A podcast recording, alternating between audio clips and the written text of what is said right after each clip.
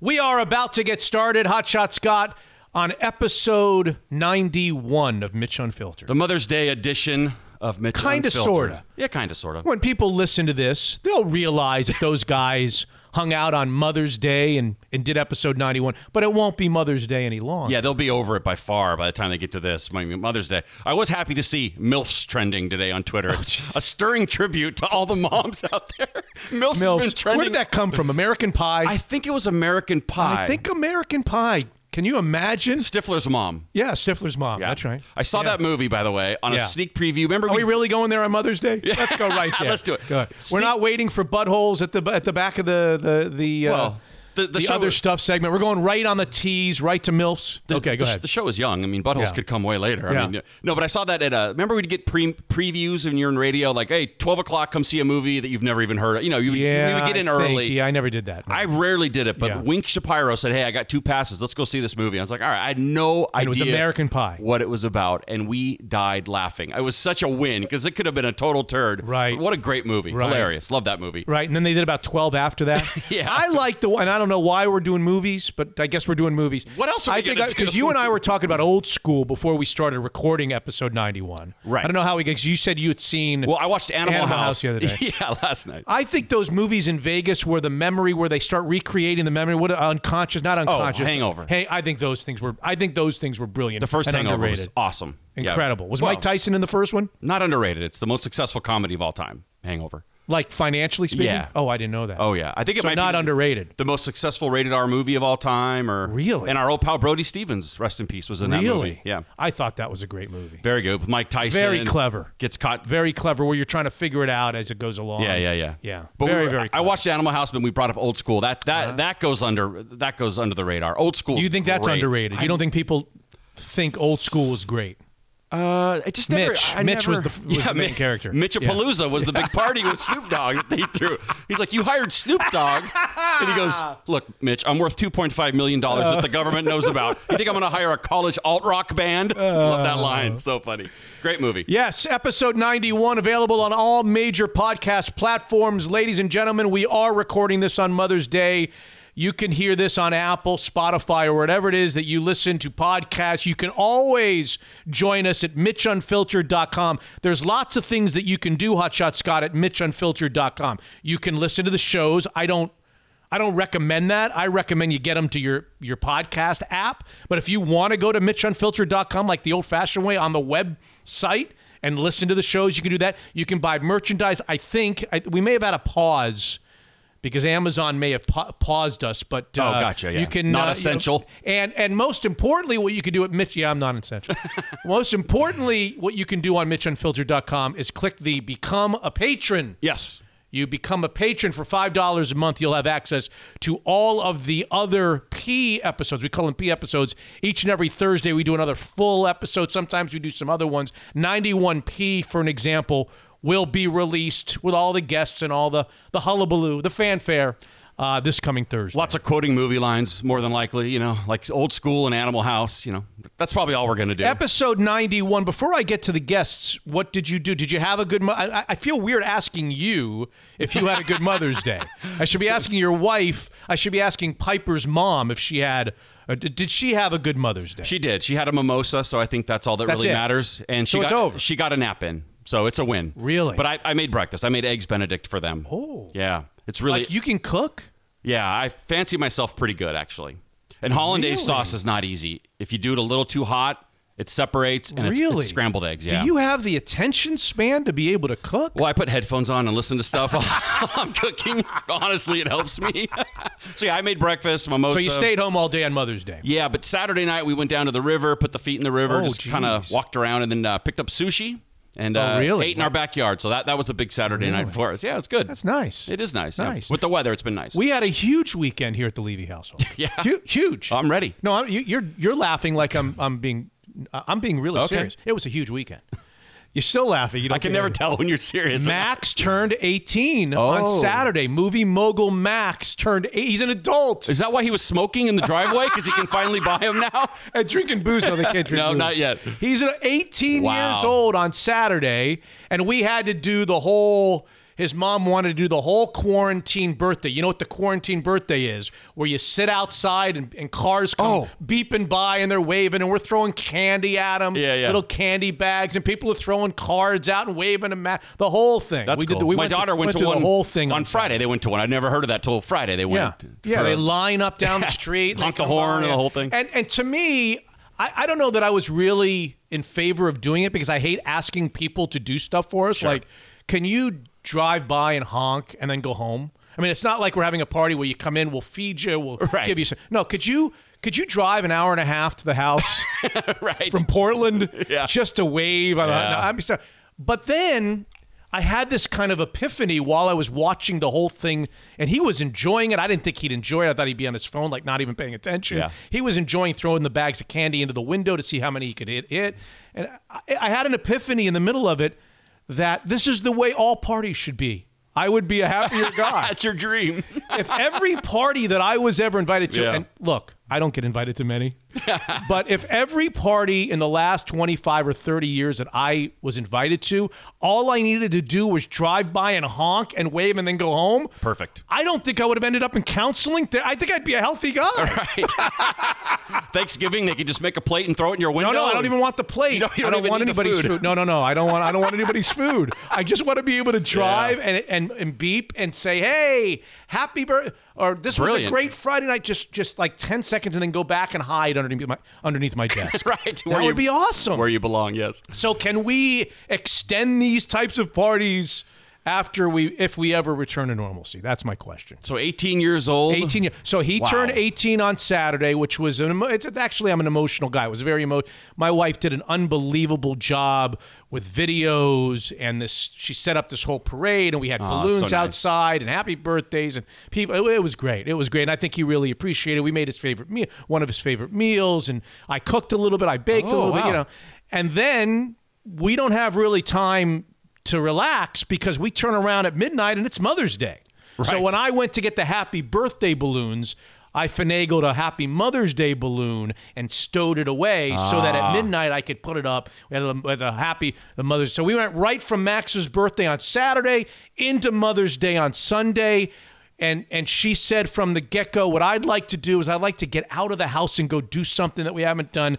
And we started thinking about different options, and we came up with the idea of taking the boys to this place that's right nearby that we very rarely have been called the University of Washington. Have you ever heard of it? Yeah, yeah, yeah. So Max has decided he is going to become a husky. Bow down to Washington. Believe it or not. Bow down. I love it. Good How we ended up him being a husky. He's a Seattle guy. What do you want? That's Uh, I don't. I'm for. not I sure mean, exactly how he got there because he wasn't going there like three weeks ago. Yeah. I don't even think he was going there two weeks ago, and Oh. then bam, he's. Uh, yeah.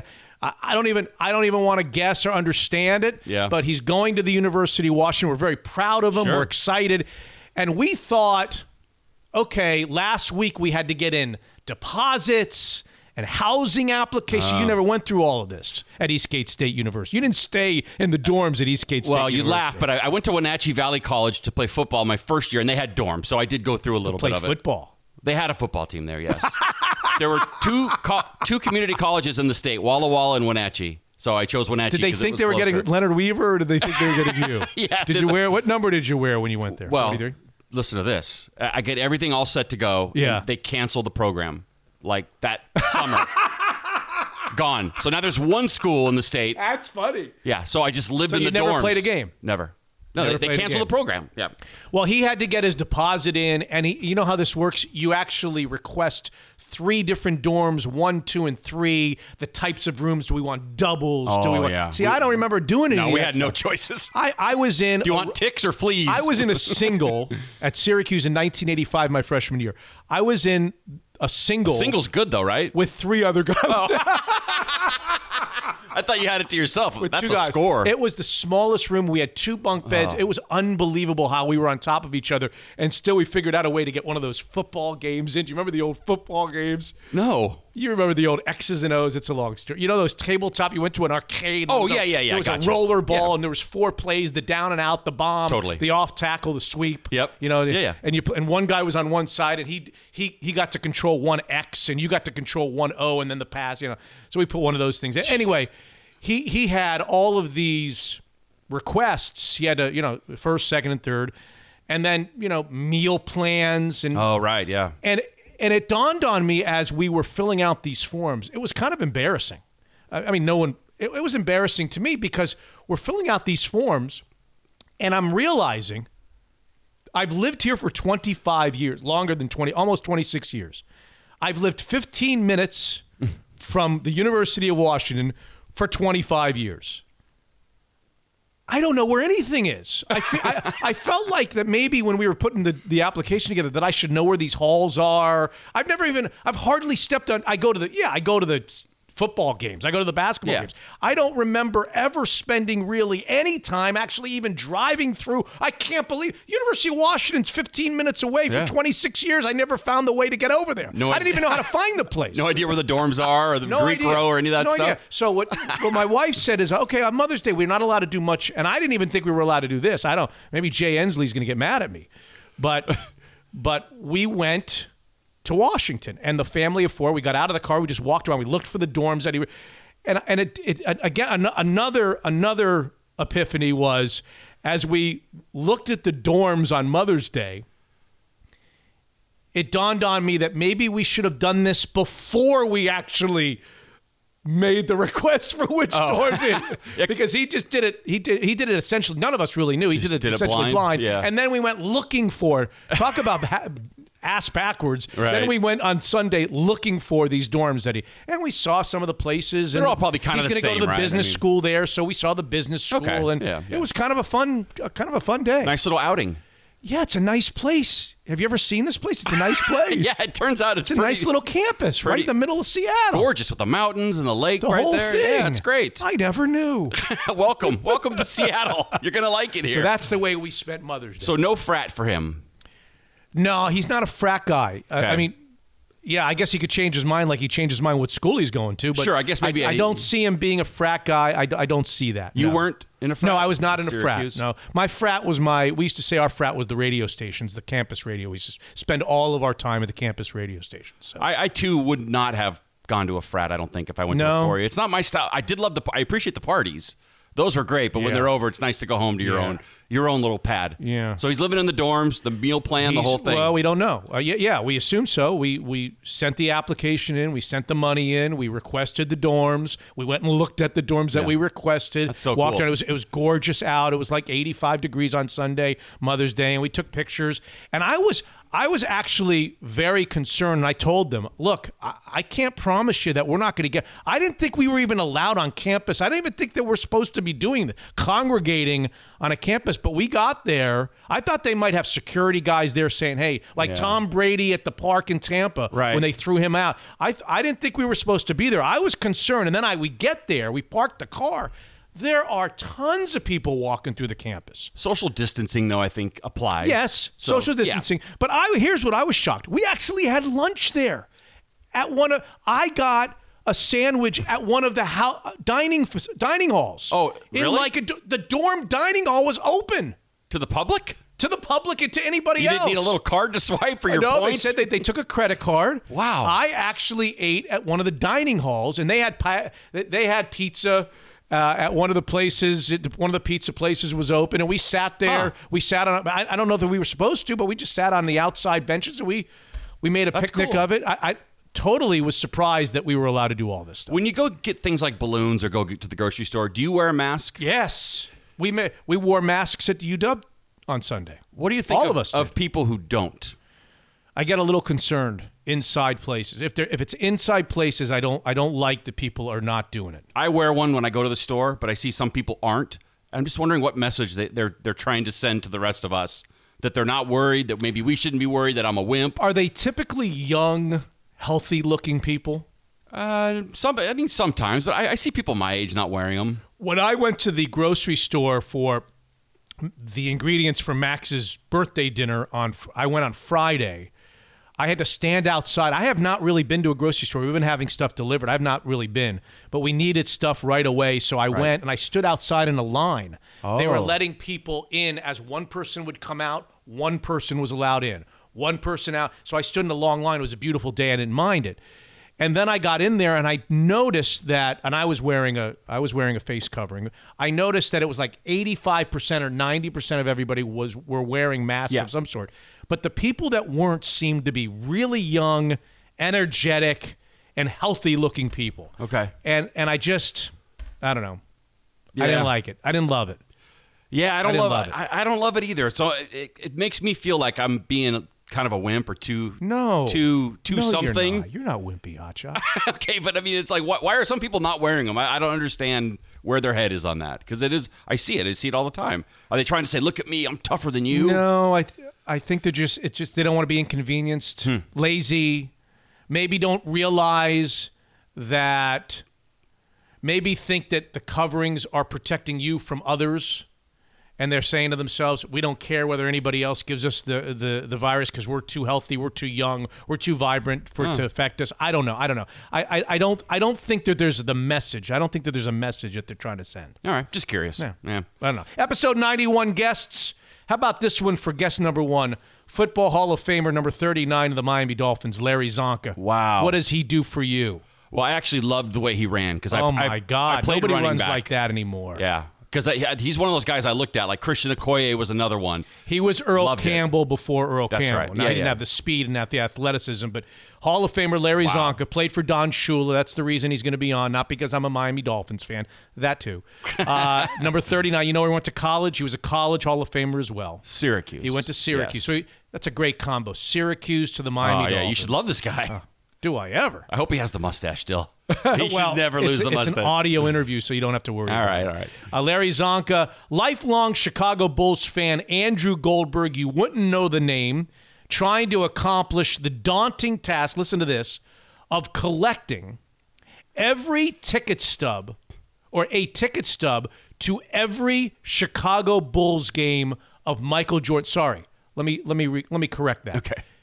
A ticket stub to every game that Michael Jordan ever played. Every professional game, Washington Wizards, Wow. Chicago Bulls, every and now he's since expanded to he's got the ticket stub now from the North Carolina championship game where he hit the shot, the dream teams. He's got he Wow. wants a ticket stub to every game that Michael Jordan ever played. So ask me how many there are out there. Oh, we have a number. How many are there? There's 1264 possibilities. Including the Olympics, you said. Not including the Olympics. Okay, so no dream team. 1,264 NBA games, and this guy's already got. I think he's got 900 Really? of the games already checked off the list. I would have said like 200 maybe. What'd be hard- How do you nine. get these? He's got 900. now, did he Got 900. start this before the quarantine, or is this a? No, yeah, yeah. He did. Oh, okay. Oh, yeah, yeah. Back in he got- 2015, he, He got a little bored Yeah. and thought, you know what I'm going to do? I wonder how he gets them. I'm sure he'll tell us. Well, eBay and everything eBay, else, but he's going to tell the story about how he's trying, trying so desperately, but some are very expensive. I'll give you an example. Michael Jordan played in his first NBA game, uh, 1984. Is that right? Yes. 1984 would have been October or September of 1984. Yep. At the old Chicago Stadium, smaller place, and the Bulls were lousy, so only 13,000 people showed up. So there's only 13,000 Oh. ticket stubs. He, I found out, he either told me or I found out that some people that bought like upper deck tickets to his first ever game, no one knew that he was going to be great. No one knew that they were going to be great, whatever. They paid $12 wow. for tickets to get to that game and they can sell the ticket stub for 35 grand. Is that right? Yeah, you pay twelve dollars to go in to see Michael Jordan and the Bulls play, and then you sell your ticket stub if you still got it for thirty-five. That's that's the going rate for that ticket stub. It's become a really kind of a hot thing collecting ticket stubs. So he's trying to get it, and some of the ones that he doesn't have are Sonics Bulls games.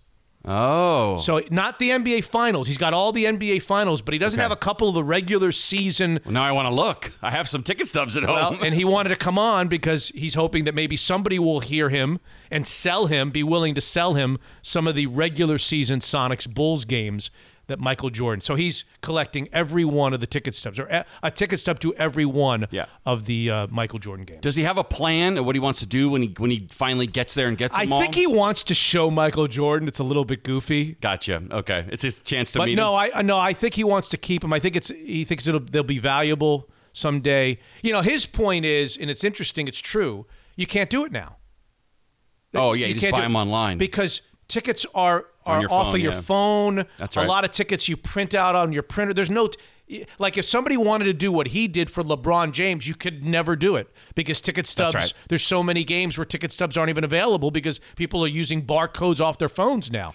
The uh, Jordan was kind of the last era of guys where you could collect ticket stubs. I, I love me a pair of hard tickets. You go up to the go up to the Sonics office, ask your pal, and they oh. hand you they hand you two. They're kind of big and Oh, long. yeah. nothing better. I have some at home. I'm, I'm. So look. he'll be with us. Andrew Goldberg will be with us to tell us about his collection. And then the last guest will be, I never thought I'd ever do it, Washington State University entomologist. You know what an entomologist is? Todd Murray is going to be with us. entomologist. you know what an entomologist is? No, entomologist. Yes. The study of what? Viruses. Close. No. Uh, I don't know. How about insects? Oh boy. We're talking And- yeah. murder hornets with a Washington State University. I, God. I never thought in my sports radio career, it's been 30, 35 years, that I'd ever do a segment Right. Discussing with a doctor of insects or whatever it is, a, a researcher of insects, the murder. We're going to get the true lowdown, the myths, the legends, the ah. truths behind my infatuation, which is the murder. I can't stop watching them. I have two favorite videos now, Okay. and you probably have seen them both. You've certainly seen the praying mantis. Oh yeah, I said on Twitter it gives me shivers. I can't even watch it. I hate it. I love that video. Oh. I love the fact that the praying mantis is just noshing on the head and the eye Yeah. of the hornet, and yet the hornet, without an eye and without a head, at the at the point where it's already been consumed by the praying mantis, he's still trying to sting him. Oh, yeah. he's still moving. I can't. I don't understand how he's moving. He's got no head left. The mantis has eaten his eye, his head, and he's still trying to sting him. They say chickens can run around for a few seconds Without a head? their- You're like yeah. with a chicken with a head That's right. off. Exactly right. Okay. Yeah, I did see a story about the, these hornets that said if you think you saw one, contact Washington State University. Yes, he's going to talk about that. And I was like, Yeah. why do we have to be involved with everything in this because state? th- they've been spotted in the state of Washington. I know. It's the first state that they've been. They're Of Paci- course. They're Pacific Rim Hornets. oh, why us? Yeah. Why? But go to California we got to or get, but, something. but this is dangerous. We got to get ahead of the curve. We got to flatten the curve. flatten the curve We on got to these flatten. The, things? yeah, because they're they're just taking out our honeybees. Oh, yeah. They're just going in and severing the heads. They're, th- a few hornets can go into a honeybee nest, or what do you call it? A hive. hive, a hive. A few hornets can go in, and within an hour, they could decapitate a thousand honeybees and and just just oh, destroy the honeybee situation. Getting itchy, getting shivery over here. Stop talking about it. I did see a yellow jacket go into my crawl space today from the outside. You did. And I was looking at it like, is that one of those things, or is that just a yellow jacket? Have So- you seen the video? The other video that I love, I've watched like a thousand times because I have nothing better to do. Apparently, the honeybees in Europe or in Asia who have been living with the the risk of these hornets for a long, you know, these hornets have been a long, around for a long time over there. They Okay. just haven't been here. The they're called giant hornets. They're called giant Asian giant hornets. They're not called murder hornets. Right, I think they added Asian giant yeah. hornets. They've been around for years, and honeybees have had to learn how to defend themselves because they did to the honeybees back in the day what they're doing to ours now. Because ours are stupid. We don't. They don't know how to handle this. Where they come in and they cut off all the heads of all the, and then take their bodies to their to their kids to to to feed them. Well, Asian honeybees have learned a defense mechanism. And there's video. Have you seen the video? It is. can't. I can't is- watch it. Oh yes, you can. You'll love this. All right. It's fantastic. All right. The precision. You you just wonder whether they're almost as smart as us. The precision of which these Asian honeybees defend themselves against these hornets is fantastic. Okay. So there's a video uh, that's making the rounds where a, a, a, a hornet or two come in, they slip in the crack of the hive, and there's literally thousands of bees in those hives in Asia. Yeah. And as soon as these guys come in, they see them. All the bees go up into the hive to their spots, wherever their spots, and there's literally thousands. of Man them your stations. and they all just except for one or two one or two hang out by the hornet and everybody else just goes up like they're scared, and they just stop, and, and, and, and movement stops in these hives. Oh, and then, as soon as the hornet goes after, like grabs one of the little honeybees that's sitting there, they all just just attack. They pounce. They pounce, and they know that a hornet's body temperature cannot go as high as their body temperature. They can they're like five degrees more, and they do, what they do is they just they pounce and they attack, and like fifty or hundred of them go around one of them, and they heat him up, and he die. They cook him. Essentially, Really? they cook him, and he dies right there on the spot. And it's all complete precision. They're waiting for their exact moment. It's like it's like they've got a leader going, ready, ready, now, Yeah. and then they just go get. It's it's crazy. Wow. crazy. Evolution's fascinating. You better, you know, adapt or you're not going to survive. So we're talking entomology here on episode 91. I like it. Has this been the tease, by the way? Are we? Yeah, we haven't started. Oh, okay, just checking. All right. Okay, Hotshot Scott, episode 91. Before it begins, the Kirkland office of Guild Mortgage. Call 425 250 3150. Low interest rates, buying and refinancing opportunities abound.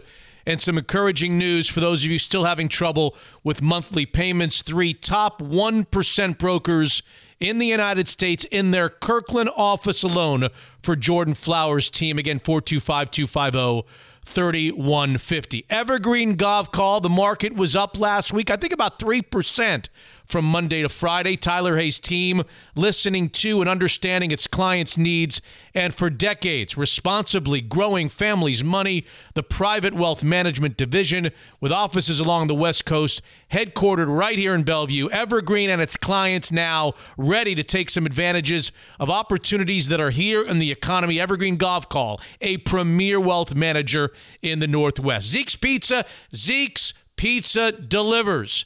Zeke's beer delivers. And I'm not just talking about great Northwest style pizza, salads, beer, wine, whatever you like. President Dan Black will be back on this show to tell you a little bit more. You can tip in advance, they'll leave it right at your door, pay up front. Delicious normalcy in the midst of this pandemic. Zeke's Pizza delivers homegrown in the Northwest. And Daniel's Broiler, the Schwartz family, under a lot of stress these last many months. You can help out beyond purchasing gift cards at Daniel's Broiler and danielsbroiler.com. Don't forget about our Schwartz Brothers baked goods section in the grocery store on display, typically right in front. Same company, same fantastic products. We love the chocolate croissants from Schwartz Brothers Bakery. This is episode 91, and it begins right now. Unfiltered. Colleges will do just about anything to play the college football season. So that if that means literally starting in January or February, they play college basketball during the week and they play college football on the weekends. Let's go. You talk about jumping through hoops. College football and college administrators and athletic chairmen, they will play college football if it's the last thing they do. Unfiltered. Why not bring the guy that's familiar with the clubhouse and the system? I think this Jadeveon Clowney thing is a no-brainer. I wonder whether he's so pissed at the Seahawks for not giving him more and more years that he's like, I'm done. I'm done. I'm. I'm hey, Jaron, you can have my number. You can have my number because I'm not coming back. Mitch is unfiltered.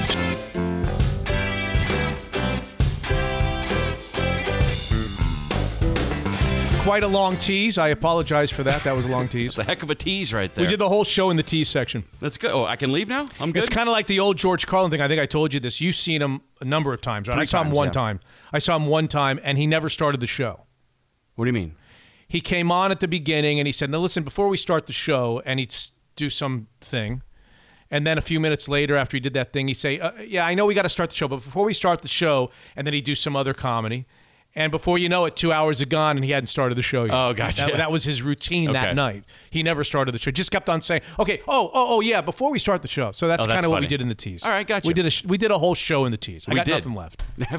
I got a few things. Do you? of course. yeah. Episode nine. Well, I got a couple of things. Episode ninety-one. I suppose we should talk about Earl Thomas. Some of the things that have happened since we were last together. Even on episode ninety P, I believe the Earl Thomas and his wife's story happened even after ninety P. I think it was that night, maybe. maybe it was Yeah. Thursday or Thursday night. scary, scary story. A lot of people having fun with this, Yeah. poking fun at Earl Thomas, the former Seahawk. I think I do I have to go through it by now? Does everybody know it? Should I just assume that everybody knows that the wife of several years with kids suspected something was going on, got a couple of friends, grabbed a gun, supposedly emptied the bullets out of the gun, but really didn't fully anyway. She meant to. She, She- meant she to. says, yeah. She went. She found him in bed with his brother and his and a uh, couple of girls. I know a lot of people are having fun with this aspect of it. Were they in separate rooms? Do we care? I've read two different things. They were Okay. in se- at first. I heard they were all in the same bed.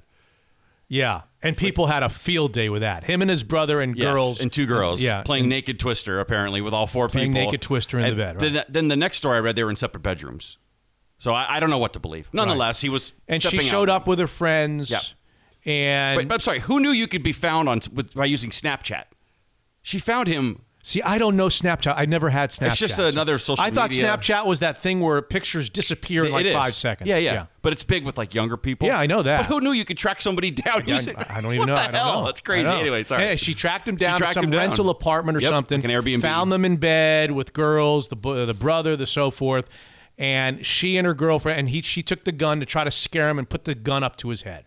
It was his gun she brought with Oh, him. it was his gun. Yeah, Yet there was one bullet left. that's what one we're bullet in the hearing. chamber. Yes, And she thought there were none. correct. And she she She had the safety off. safety's off, Finger, on, the, trigger. gun right up to his head. Ah. he ends up wrestling with her over the gun. She thinks that she's got an empty gun, right?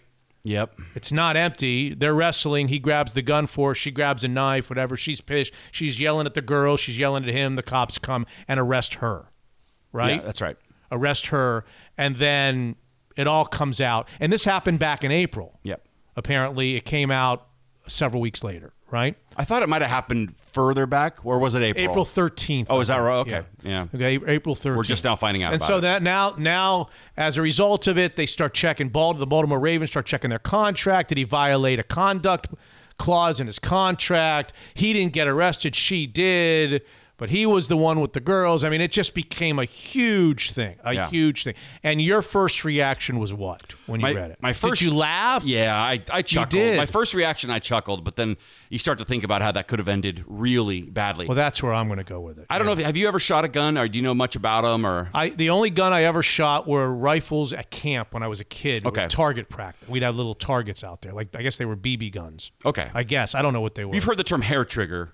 That you, hair trigger. Temper? yeah, I've heard the term. I don't know what. that yes, I don't know what that Yeah, means. so some guns you don't have to push it the trigger. That I'm no expert, but I've, I go shooting with my father-in-law sometimes. Some guns you kind of have to push hard. Some you don't. Right. You just barely a little bit of pressure, and that thing's going off. The fact that she was holding a loaded gun and hitting him with her left hand, you know, I mean, she could have easily. It doesn't take And that's what I think. So, but you were laughing. You said I did. Just See, the- I the could not of- oh, laugh. oh, I could not laugh. Him and his brother, just like oh, There's so many layers to this. There's obviously the infidelity. There's obviously the gun. There's obviously the relationship between the two of them. There's obviously the fun of the the brother and the, what's going on, the shenanigans going on. There's kids involved. And and I just you know normally I can laugh at things, but I, it's, for some reason this thing because when I read that there was still a bullet in the chamber, I, the fact that the fact that he's not dead is un, is to me a miracle. yeah. Think about if she's going in there to scare him, thinking that she's got an empty gun and she's pulling the trigger. Why is she not clicking it? If she goes to click it, thinking just I'm going to scare the hell out of him, click it. He's dead, right? That's right. He's dead. She's arrested. She's in jail. She's going. She's going down for murder, and the little kids are without parents. Yep.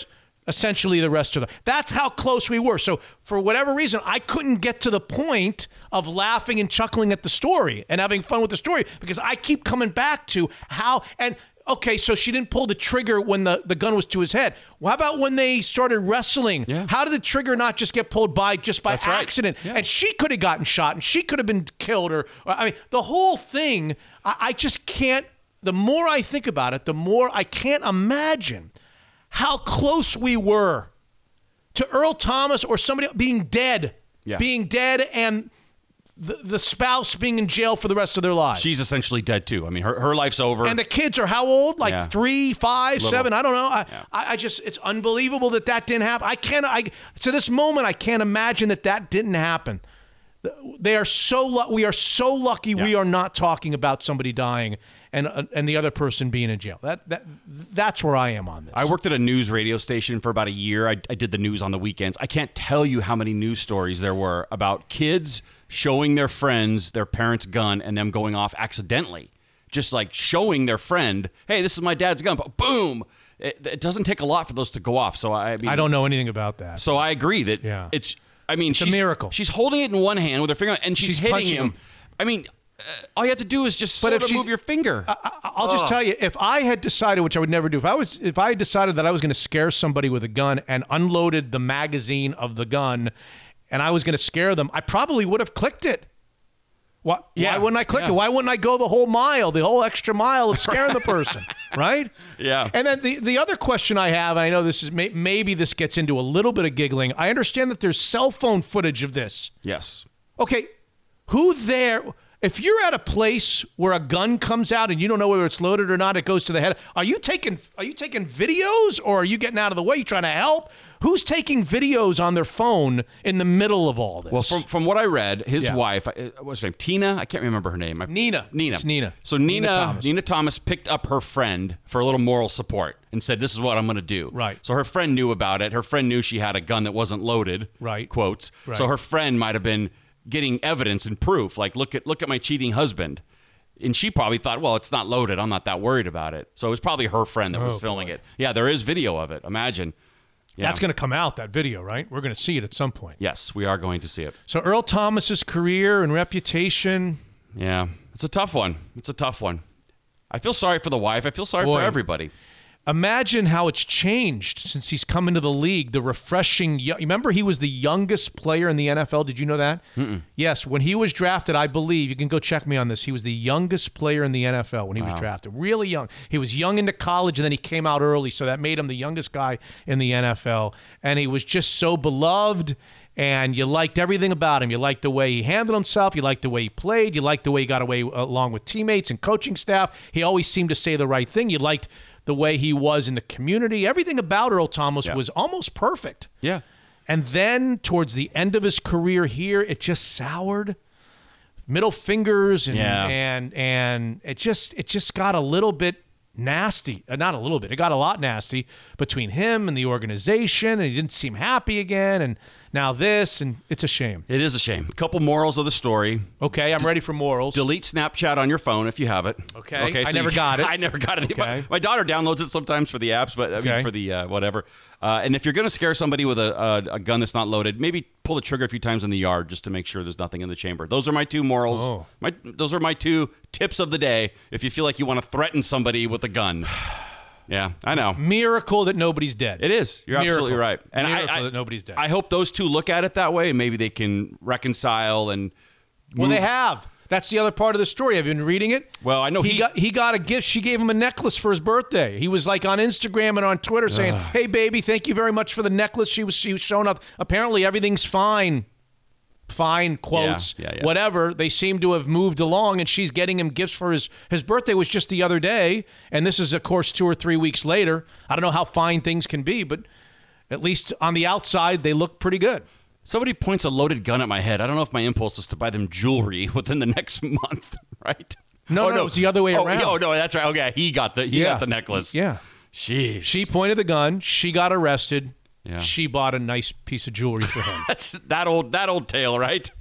the NFL schedule's out, Hotshot. Are you excited? Did you see the Well, Seahawks schedule? Have I- you decided I how lost they're my bet, do? so I'm not excited. I lost my bet Oh, so you. remind Yeah. everybody that was the P episode. What did we talk about? The you you said you thought that they were only going to be on prime time one one, One time, yeah, which people and I on said Twitter you're killed crazy. me for. Yeah, yeah. Did that they? was I was, yeah, they one time. What are you talking about? You know, that's ridiculous. Killing me. I offered to buy your your daughter a a, uh, a, A new guitar, yes. I have a Gibson SG picked out that I'm going to have to return. if it was less than Less than three.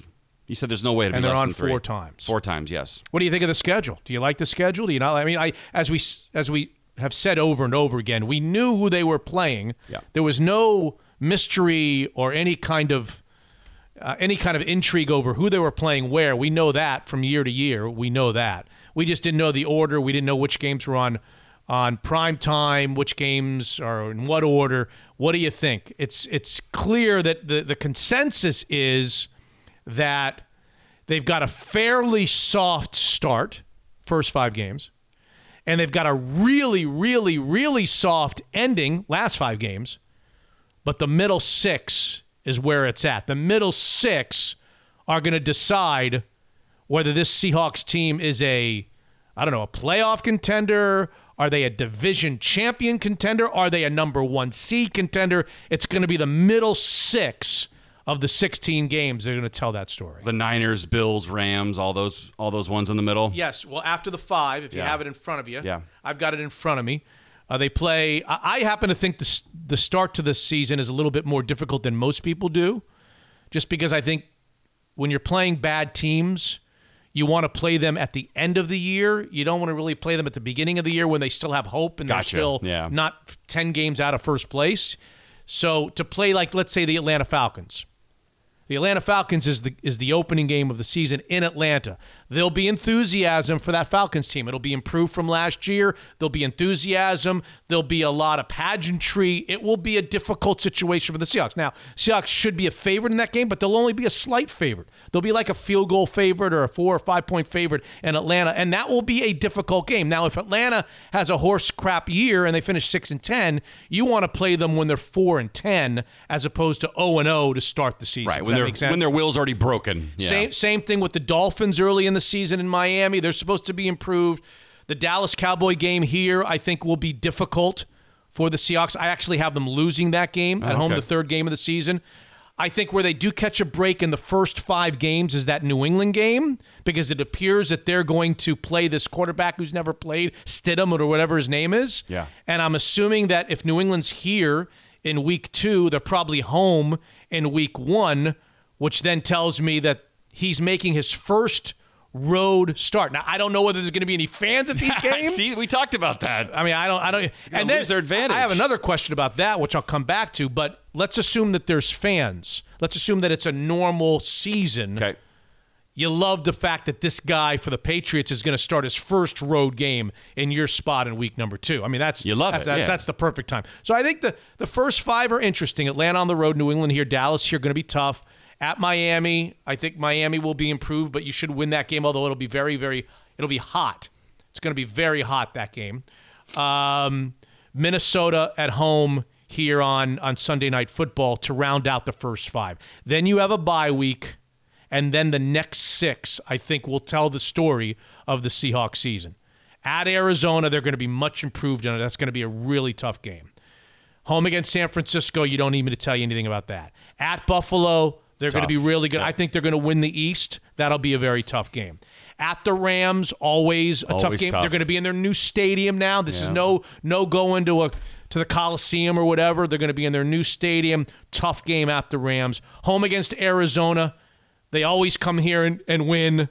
That'll be part of the six. And the final game of those middle six, the Philadelphia Eagles on the road on Monday Night Football. So those are the middle six. You could see them going three and three in those six. Yeah. You could see them going two and four. You could see them going four and two. You could see them going five and one. Those are the swing. Let's call them the swing swing six. Gotcha. Yeah, it could go either way. Yeah. Either way. And then they finish, of course, with some real softies. You get both New York Jets and Giants here. You go to Washington, they'll be bad. You go you got the Rams here, which should be a winnable, very winnable game, and then the crazy ending in San Francisco against the 49ers. So five, four of the last five are very soft. So you get a soft-ish first five. Let's say they win four of those. Okay, four and one. Let's say they win four and one. Let's say they go four and one in the last five. That's eight and two. Yeah, So the middle six, that's right. And if we we said let's go three and three. that's eleven and five. That's a that's a wild card team in the NFC. Really, wild card at eleven and five. Yeah, you're not going to win the division. San Francisco will be better than eleven and five. Well, I only listen to Mr. Postseason about this kind of stuff, so I don't. I don't. Well, Mr. Postseason has exactly what you just said. Oh, really? He does. Eleven and five. Eleven and five. He's got him eleven and five. He's got him going three and three in the middle six, and he's got him going four and one in the first five and four and one in the last five. I hate the last game of the year at the 49ers. Hate it. It's brutal. Absolutely brutal. It makes you kind of have to win that first game uh, on Sunday, November the first here. For tiebreaker purposes. Yeah, look at you. Yeah, well, look at you. I'm catching on. I heard the show's catching on too. Anyway, there you go. There's the schedule. let's hope there's fans and let's hope there's games. That quarterback coming in for the Patriots his first road game. Welcome to welcome to the NFL, buddy. Come on in, Bill. Oh, jeez. Come in, in Bill Belichick. It's going to be a wounded deer walking around. I remember, I think, the last game that the Seahawks hosted, the last regular season game that the Patriots were here, about six years ago. I Is think I that you mad, that bro? game. You mad, bro? Is that that game Uh, I, eh, maybe. where they came from behind to beat the Patriots? Yeah, I remember. I remember a high-scoring game where they they scored late in the game to win. A really exciting game. I think it might have been the UMad bro. I think game. it was. Yeah. I think it might have been. The first time, uh, Richard, Yeah, yeah, Richard yeah. Sherman's walking off and he's like talking to Tom Brady. You mad, bro? Yeah. Yeah, that was pretty funny. All right, three interviews, including one of my all-time favorites as a kid, and then you and I will come back and we'll do the other stuff segment. Okay? I'm ready. On the phone with Jordan Flowers of the Kirkland office, the Kirkland office of Guild Mortgage. I know it's a strange and scary time. Jordan, you guys are open, right? You're an essential business? Mitch, that is correct. We are an essential business, being the financial sector, housing sector, and we are all still fully operational. My entire uh, staff and team, whether we're working from home or uh, socially distancing ourselves and locking ourselves in the offices, we're all still working and serving our clients here. Opportunities for our, our listeners that uh, want to look at either purchase or refinance. I know it's uh, the last thing on a lot of people's minds right now, but for those that are thinking about it, what can they find at the Kirkland office of Guild Mortgage? Opportunities are still great both for refinancing and buying. The Fed is committed to keeping rates low throughout uh, this pandemic as well as long after to ensure a full, robust recovery. Definitely opportunities right now on home buying uh, as far as a decent amount of inventory hitting the market and potentially getting good deals there. For anybody that currently does not own and has been thinking about it, we're happy to run uh, rent versus own calculators for you and see kind of what your tax liabilities are and also the financial benefits of owning a home, whether primary or investment property. if we're in the market or we're in the market for a refi, we should look at our numbers on our outstanding loan, our current loan. What should we be looking for? What numbers are available to us through you guys? Absolutely. I'd say anybody right now that's considering refinancing, we're taking care of uh, clients removing their mortgage insurance. We are helping people with cash out refinances to consolidate debt or do home improvements. Really, anything in the high threes to low fours and above certainly would, would be of interest in taking a look at what refinance numbers look like for them right now. Jordan, what about all the people out there that are having trouble making their payments during this insanity? So, with that stimulus package, the CARES Act, they are allowing customers to apply for forbearance if they qualify up to six months and then extend to 12. What they need to know there's, there's information on the Consumer Finance Protection Bureau website, the CFPB website, as well as um, they need to be reaching out to their servicers to figure out what they are eligible for if they need to. If they can make their mortgage payments, they need to keep doing that. Uh, but as a last case solution for anybody that's hit by these times, um, there are options for them, but they need to understand what those options are. If they're not getting their debt wiped out or forgiven. It's simply moving the payments, and they need to understand that. 425 250 3150. That's 425 250 3150. Jordan Flowers' team, the Kirkland office of Guild Mortgage. Unfiltered.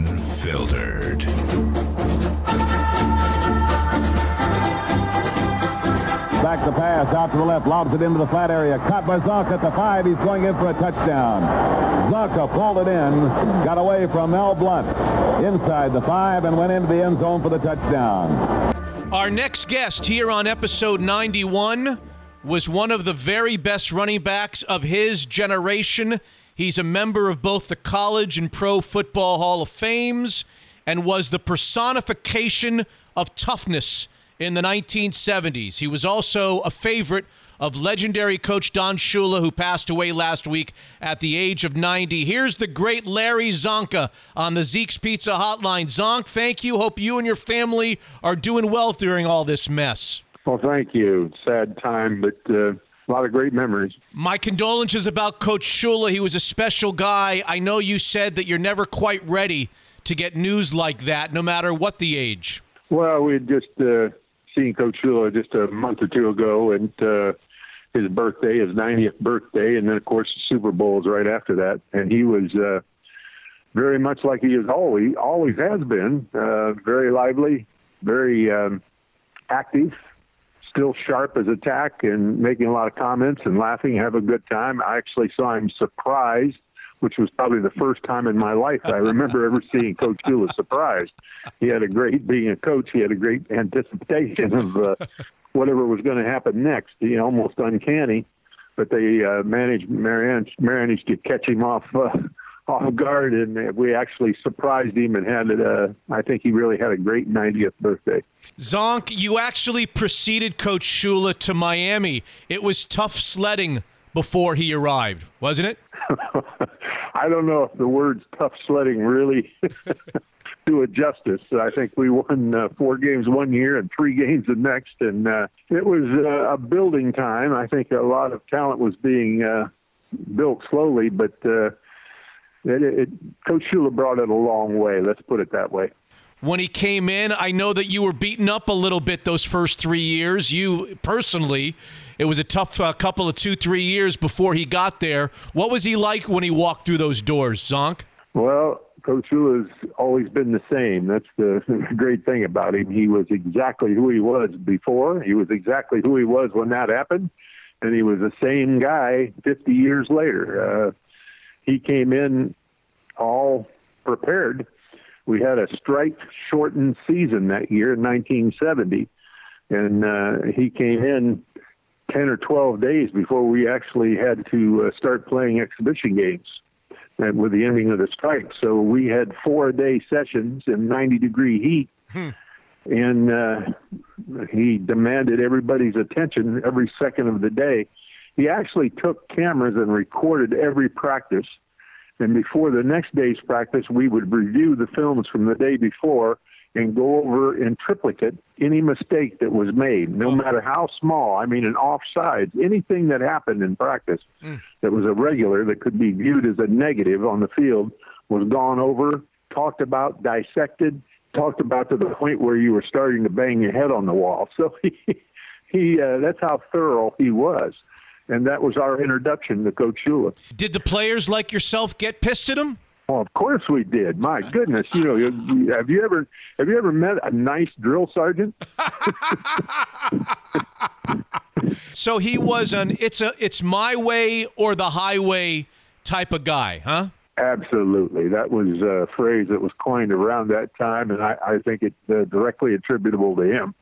You were going to do it his way, and there was no question about it and you had to do it exactly the way he wanted it done, not just his way, but exactly, you know, to the yeah. T. Yeah. Now, trust me, that uh, later on it led to a, an undefeated season. Of course, you know, I think as we went along and started to win, we started to believe more and more in what he was saying. There wasn't so much resentment as there was initially because uh, it was like a, an on and off switch uh, from from darkness to light. And as the as the light got brighter, we started to see it a little clearer, and we started to get along with him a little bit. So my relationship with Shula started out as very hostile, figuring that I was going to be gone because I didn't really fit in any game plan that was attributable to him prior to him coming to Miami. I think that a, another coach, Monty Clark, who was an offensive lineman from Cleveland Browns had blocked for the great Jimmy Brown had been brought in to be our offensive line coach. And uh, he had some ideas about the offensive line and the, the running backs that perhaps didn't fit Shula's uh, offensive plan that he was bringing from Baltimore, but they knew it would work from Monty's uh, history with the running game up in Cleveland. And the great thing about that was not just that Monty Clark spotted it and saw it, Coach Shula listened to his assist, first year assistant coach mm-hmm. and went along with it. In other words, he lived up to the words that were coined by Bum Phillips when he talked about him, which is the most, the best description I've ever heard of Don Shula was, was Bum Phillips when he said he can take his'n and beat urine or take urine and beat his'n.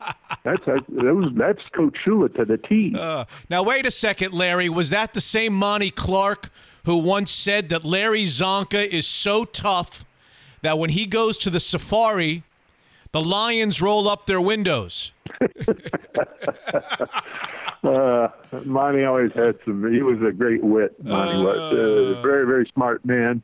When you get my age and you look back, you think about all the great times. You you, you often wonder if if I got a chance to show my appreciation of him during the course of our tenure together, whether I uh, was a little lacking in, in showing the appreciation I should have shown towards him because he really turned our lives around, uh, as well as Coach Shula on the football field. And, uh, you know, I, I talked about that in stages. You know, Coach Shula was a hostile, was not my friend. Therefore, you know, I didn't put him on the friendly. Uh, I didn't keep track of when his birthday was the first couple of years I was around him. You know, I didn't really care. I just wanted to get out of his presence most of the time. Oh. But then it started to work, and when it started to work, Yep. then I started in looking forward to being around him because success breeds brotherhood. Yeah.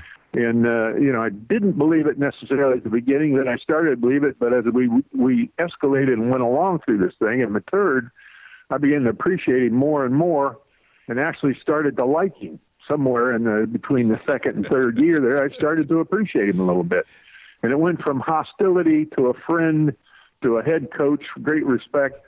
And then, of course, uh, after I got out of football and was retired, we'd go back and see him. And then when he retired, we got to be almost in a family relationship where I looked forward uh, every year to going and seeing him. And it was great times. And uh, we got together and talked about old times and would tell lies on each other and laugh and joke. And uh, it was a great appreciation because of the mountain we climbed together and the, and the records we set. Larry, uh, you guys were three ten and 1 in 1969 before Shula arrived. You jumped immediately to 10 wins. And then, of course, there's three straight Super Bowls. You lost the first one and won the next two. Of course, the middle one, you were undefeated, the great unbeaten team. But you have said subsequently, Larry, that it was the speech after the first Super Bowl loss that may have set up the next two Super Bowls and the unbeaten season. What was that speech like? What was it like? Well, it was not a very enjoyable time, but it, it's that's exactly what happened. And uh, people ask me about the undefeated season. You know, what started it? Did he predict it? Well, yes and no. Uh, the the perfect season rose out of the ashes of the terrible defeat in Super Bowl six because he threw everyone out of the locker room after that game in the Super Bowl six situation after we lost to Dallas. So Dallas kicked our ass. He threw everyone out of the locker room except the coaches and players, all the media, everybody out. And he he shut the doors and he said, "Gentlemen, I want you to remember this moment because out of the ashes of this, we're going to build a victory and build a winning attitude." He said, "I want every one of you to remember exactly how you feel in this moment." He more or less took the corpse of that season and nailed it up on the wall so we were going to look at it every day. And he reminded us every day when we came back that next year for training camp and started. He brought it up again, went through it. We looked at the tapes of the of the Super Bowl six. He talked about it again. He said, "I want unending effort from you." He said, "I want total attention on the field. No, no item, no mistake, no error is too small to go over and over and over." And that's what led to the undefeated season. Now, that group of guys in 1972 was probably not the strongest team, man for man, that was ever put together in the NFL. Perhaps third to fifth, somewhere down the road. I, who knows? In 100 years, probably a lot of other teams are much stronger. But I've never seen a team more driven to win than that team, and that spark came from Don Shula. Mm. Larry, in 1974, a lot of our audience won't remember or won't know this. In 1974, you and some other Dolphin stars decided to leave the Dolphins and go play in the fledgling WFL. That must have been a very stressful time for the relationship between you and Coach Don Shula. You know, surprisingly, um, it was and it wasn't at the same time. I think when the initial shock of the thing came over, it's called professional football. In the final analysis, uh, when it was time to actually go and leave, Coach Shula came to me and said, I understand. It's called professional football. You're paid to play.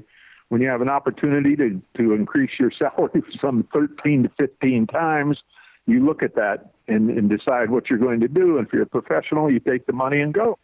That's why it's called professional football. I understand. And he said he understood. So there was never it was never a question of leaving him. It was a question of moving up in, in the professional ranks. And we we seized the opportunity because it was so one sided. given the opportunity, when things lined up and happened the way they happened, I came back into the NFL and went to New York for three years because Coach Arnsparger had become the head coach up at our defensive coordinator in Yep. those 70s, had become the head coach up there. Mm-hmm. I went up and played there for three years. When that was done, I came back and I called Coach Shula and said, I'd like to end my career down in Miami. He said, I'd like you to as well, but when you come back to talk to me about it, don't bring your agent.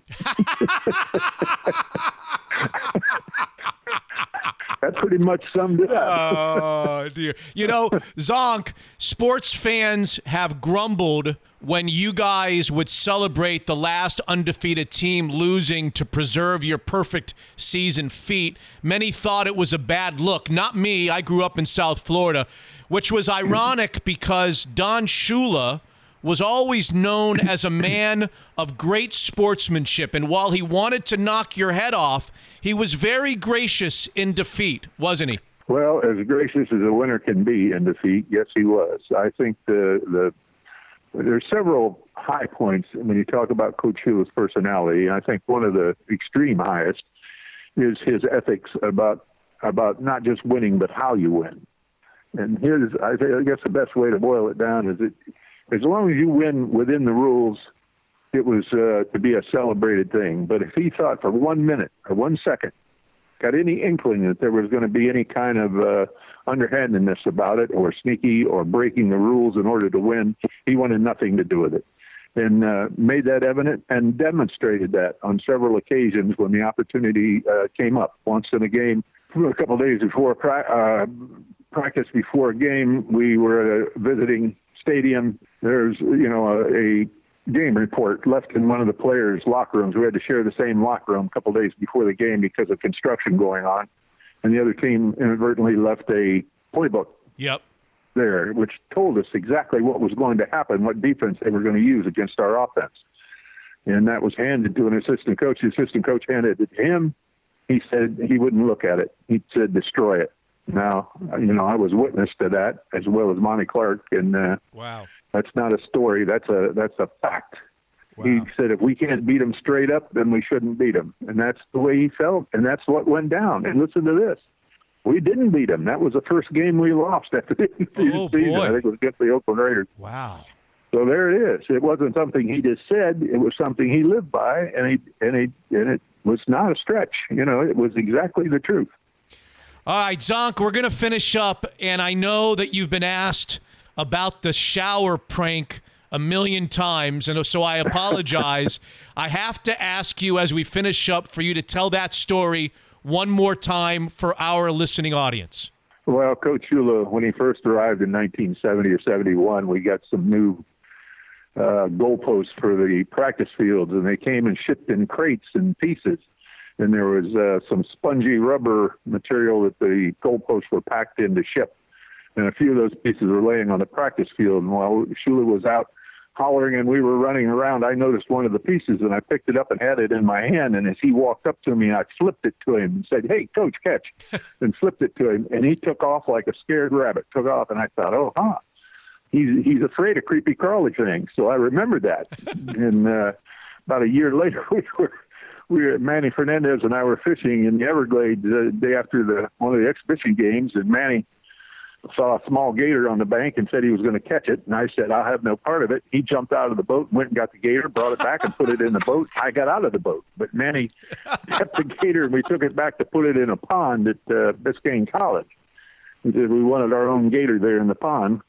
And uh, on the way back, I suggested that perhaps we should put it in Shula's shower because he was so affectionate of creepy crawly things. And so we took a vote with the fellows that were in the locker room at the time, and they voted uh, by one vote to tape its nose shut. Otherwise, Shula's voice might have been a little higher in, the second part of his life. So we taped his nose shut and put it in his uh, in his shower. And when he went in to take his shower, he came, he came out in a hurry and uh, came straight to the locker room. I saw him coming, so I got away. But he came to where my locker was, and I wasn't there, but Jim Kiick was. So Jim Kiick caught hell for it.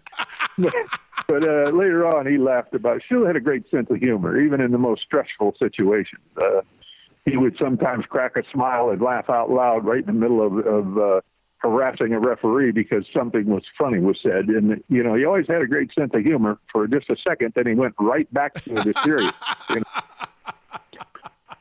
Good story. Uh, Larry Csonka, one of the truly fabulous running backs the NFL has ever seen. I don't know that there's ever been a tougher running back than old number 39. You are terrific to share with us some reminiscing about Coach Shula. I was a big fan of yours and his and the team's growing up in the 70s, just a couple of hours from the Orange Bowl. Thank you so much, Larry. I hope we find you well. Thank you so much for being on Mitch Unfiltered. Thank you. See you later. Take it easy, Mitch. You think producer Steve Dion needed to twist my arm to do that interview? The great Larry Csonka out of Syracuse. The Miami Dolphins, one of the great and tough running backs of the 1970s, on the loss of his former coach, Don Shula, the great Don Shula, the all time winningest coach in NFL history, Don Shula, last week at the age of 90. Evergreen Gavekal, our buddies, obviously watching the markets very carefully as we inch closer to reopening the economy. The Evergreen Private Wealth Management Division been managing families' money for decades with the goal of comfortable retirements for people all over the world. I've had experiences with other firms that really only want to know, do you meet their minimum? Tyler Hayes' team is different in that respect. Their client compatibility survey at evergreengavekal.com is one of several ways that Evergreen listens and understands your unique situation before even the first conversation with you. Everyone's risk tolerance, time horizon, investment preferences different. Evergreen's wealth consultant gets that information ahead of time so that he or she can tailor make an approach and strategy that's perfect for you and your family's needs. There are even times that Evergreen reaches out to prospective clients to let them know that their investment philosophies just don't align, and that's okay evergreengavekal.com. It's a perfect place to start. Just click on its client compatibility survey and answer a few questions. No commitment, just a starting point. Evergreen Gavekal, a premier wealth manager in the Northwest and beyond. Unfiltered.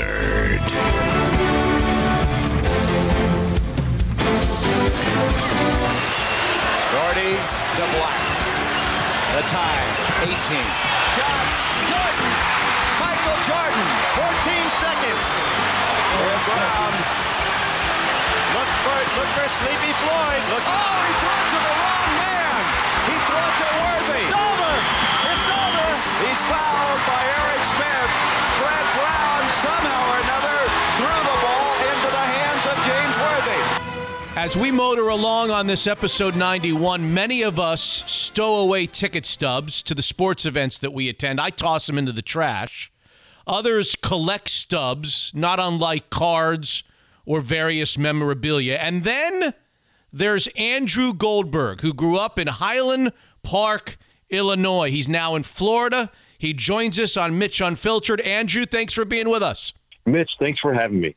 So let's start at the beginning. You were a kid who lived in a house a few streets over from a young Bulls rookie or young player that wore, I don't know, number 23 or something like that. Is that right? Yeah, you know, I, I grew up in Highland Park. It's a, it's a nice suburb of Chicago, and I uh, Michael Jordan moved into this neighborhood that was a little bit of a field first, and then some really super big houses were built in there in this little cul-de-sac neighborhood, and it was around the corner from me. Like literally, I could have walked there in three minutes.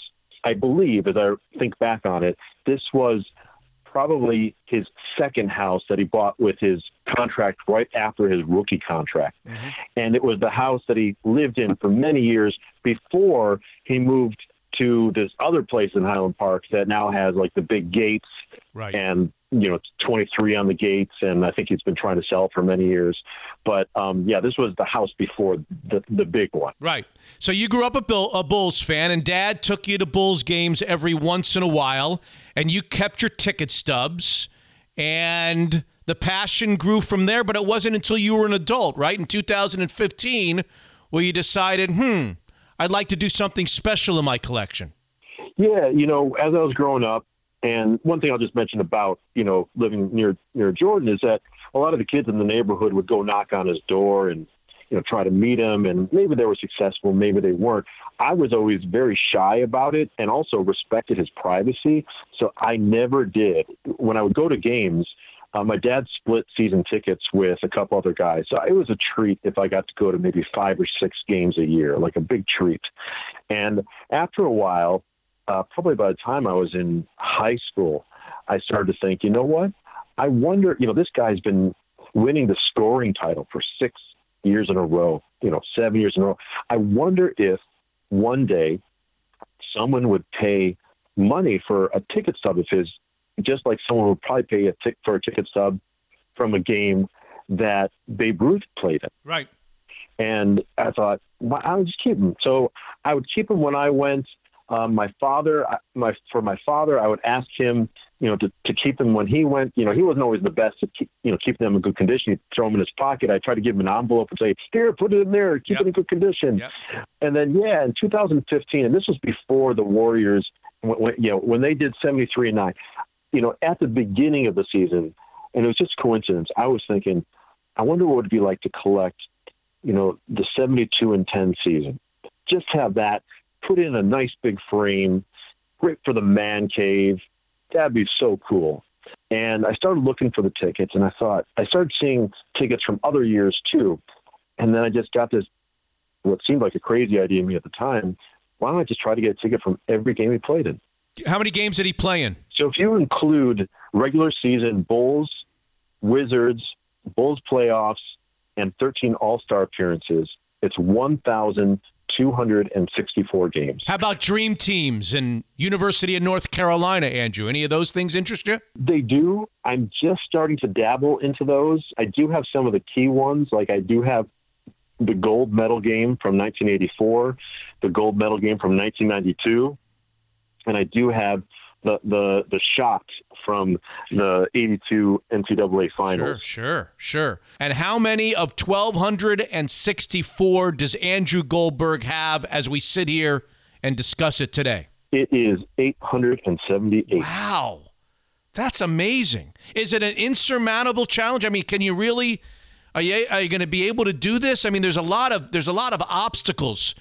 But you're about you're about 400. It sounds to me like you're f- about 400 behind. How do you find Yep. them? How expensive is this? What do you do? Go on eBay? I mean, h- how does it work? So, um, is it insurmountable? Uh, it's going to be a challenge, but it's not insurmountable. And I say that because all the tickets exist; they're somewhere. Unlike today, when you've got you know great players, or someone wanted to collect every game that LeBron James played in, you can't because so many stadiums and arenas are not uh, printing tickets anymore. Yeah, barcodes off of your phone, right? You can just show them a barcode off of your phone. So you there are no tickets to a lot of these games. Exactly. So it's not even possible. So, I, and I don't know at what point it stopped being possible to do it, but I do know that for the Jordan career, uh, tickets were available for all of his games. So they exist. I just haven't found all of them yet. And I've been looking really in earnest since 2015. And where do I find them? I mean, a lot of it is certainly on eBay. Sometimes, you know, now that I've been on eBay and I've been really looking around the internet, there is definitely this culture of ticket stub collecting for sports. And I've gotten to know a bunch of uh, ticket stub collectors. There's uh, a great user group on on Facebook for it. And, you know, we try to help each other out when we see things or get a hold of things because everybody comes to tickets in different ways. And are they expensive? You know, it's it's the it's the question of it depends. You know, I've gotten for uh, what what I would call a non-key game uh, anywhere from free because you know someone says here just have it I, I want to help your collection to a dollar to you know let's say fifteen dollars maybe tops for a non Like a regular like a regular season game from 1990 whatever where he scores 28 or 30 or 32 points. That would be a non-key game, not a playoff game, not an NBA finals game, not a significant game. Right. I mean, even there are some playoff games that would go for that as well. Okay. Because you know it's like round one, nothing special happened. Um, what I would consider um, there, there's some obvious key games, and then there are key games that are you know sort of on the spectrum of you know are they special or not. It just depends on how you feel about it. Like so, for instance, And by the way, there's so many there's so many named games for Michael Jordan's career. I don't know of any other athlete who has so many named games. So there's like the flu game from the 1997 fi- you know Right. uh, finals Do you have against it? Utah. Do you have the So, flu? Do you have yeah, the I flu do. game? I, I do. Do you have the 63 I do. point 63 point game against the Celtics? That one I'm missing. That's one of the key ones that I'm missing. Oh, do you have Um, all? Do you have all the Sonics NBA Finals games against our Seattle Sonics from 1996? Do you have all those games?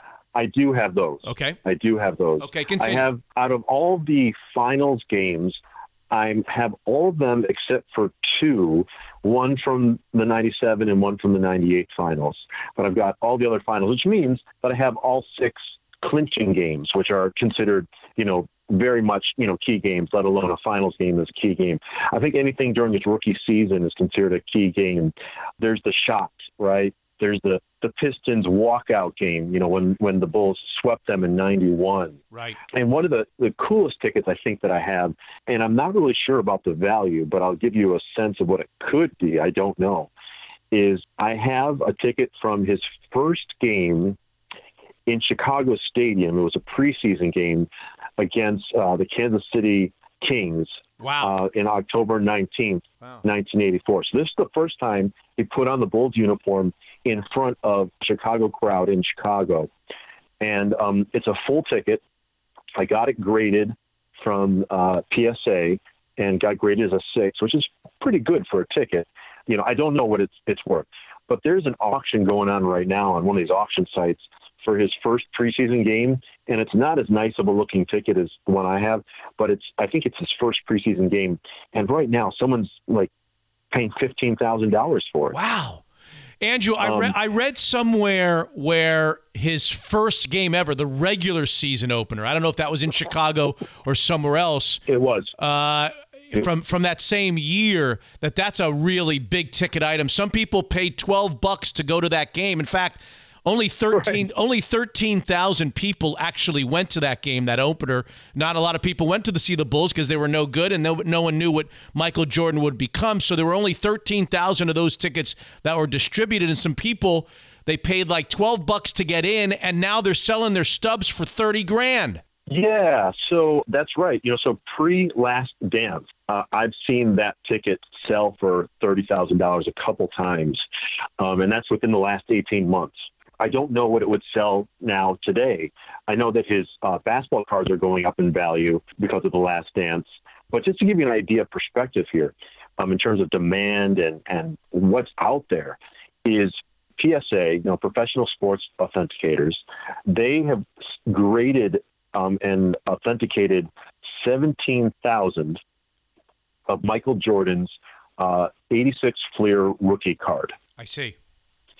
So that's there's 17,000. Now, there are more than that out there, but they've only seen 17,000 of them. 300 of them, just over 300 of them, have been graded a Gem Mint 10. I don't remember exactly how many are 9, 8, 7, but, you know, it's significantly more. And between 7 and 10, I mean, there's like thousands of them, but 300 at the top. And that top one has recently sold for $45,000, Wow. that rookie card Right. and there's 300 at a Gem Mint 10, and there's 17,000 overall. The his debut ticket, which sold for just you know just thirty thousand dollars within the last 18 months, I think PSA has only seen something like 20 of them. So so when you think about the scarcity of ticket Yeah, stubs, yeah. and I like to believe that the ticket stub industry is is is just it's blossoming and it's not fully mature yet because the reason I got into the the ticket stub instead of the, the cards was the cards are cool. Believe me, they're, they're sometimes they're really cool looking and they've got the stats and everything, but they were manufactured somewhere.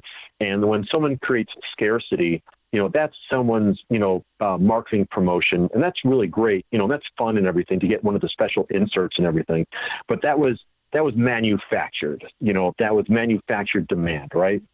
When there's a ticket stub that's valuable because of something that's of something special that happened in that game, that's really cool to me. And that ticket, in many ways, is like a witness to that event. Sure. Sure. It was in the room where it happened. Sure. So that's why I really think ticket stubs are really, really cool. Andrew, let me throw three last really quick questions, then I'll let you go at you. Number one, do you collect? I'm assuming you collect both the the original, authentic ticket from the clubs and the Ticketmaster ver- I mean, the Ticketmaster versions are nowhere near as cool as the original ones. You collect them both, right? I actually do not. I only collect the uh, season ticket holder version Oh. or the box office version Oh. if, if the season ticket holder version is not available because the Ticketmaster version. I connected with PSA about this.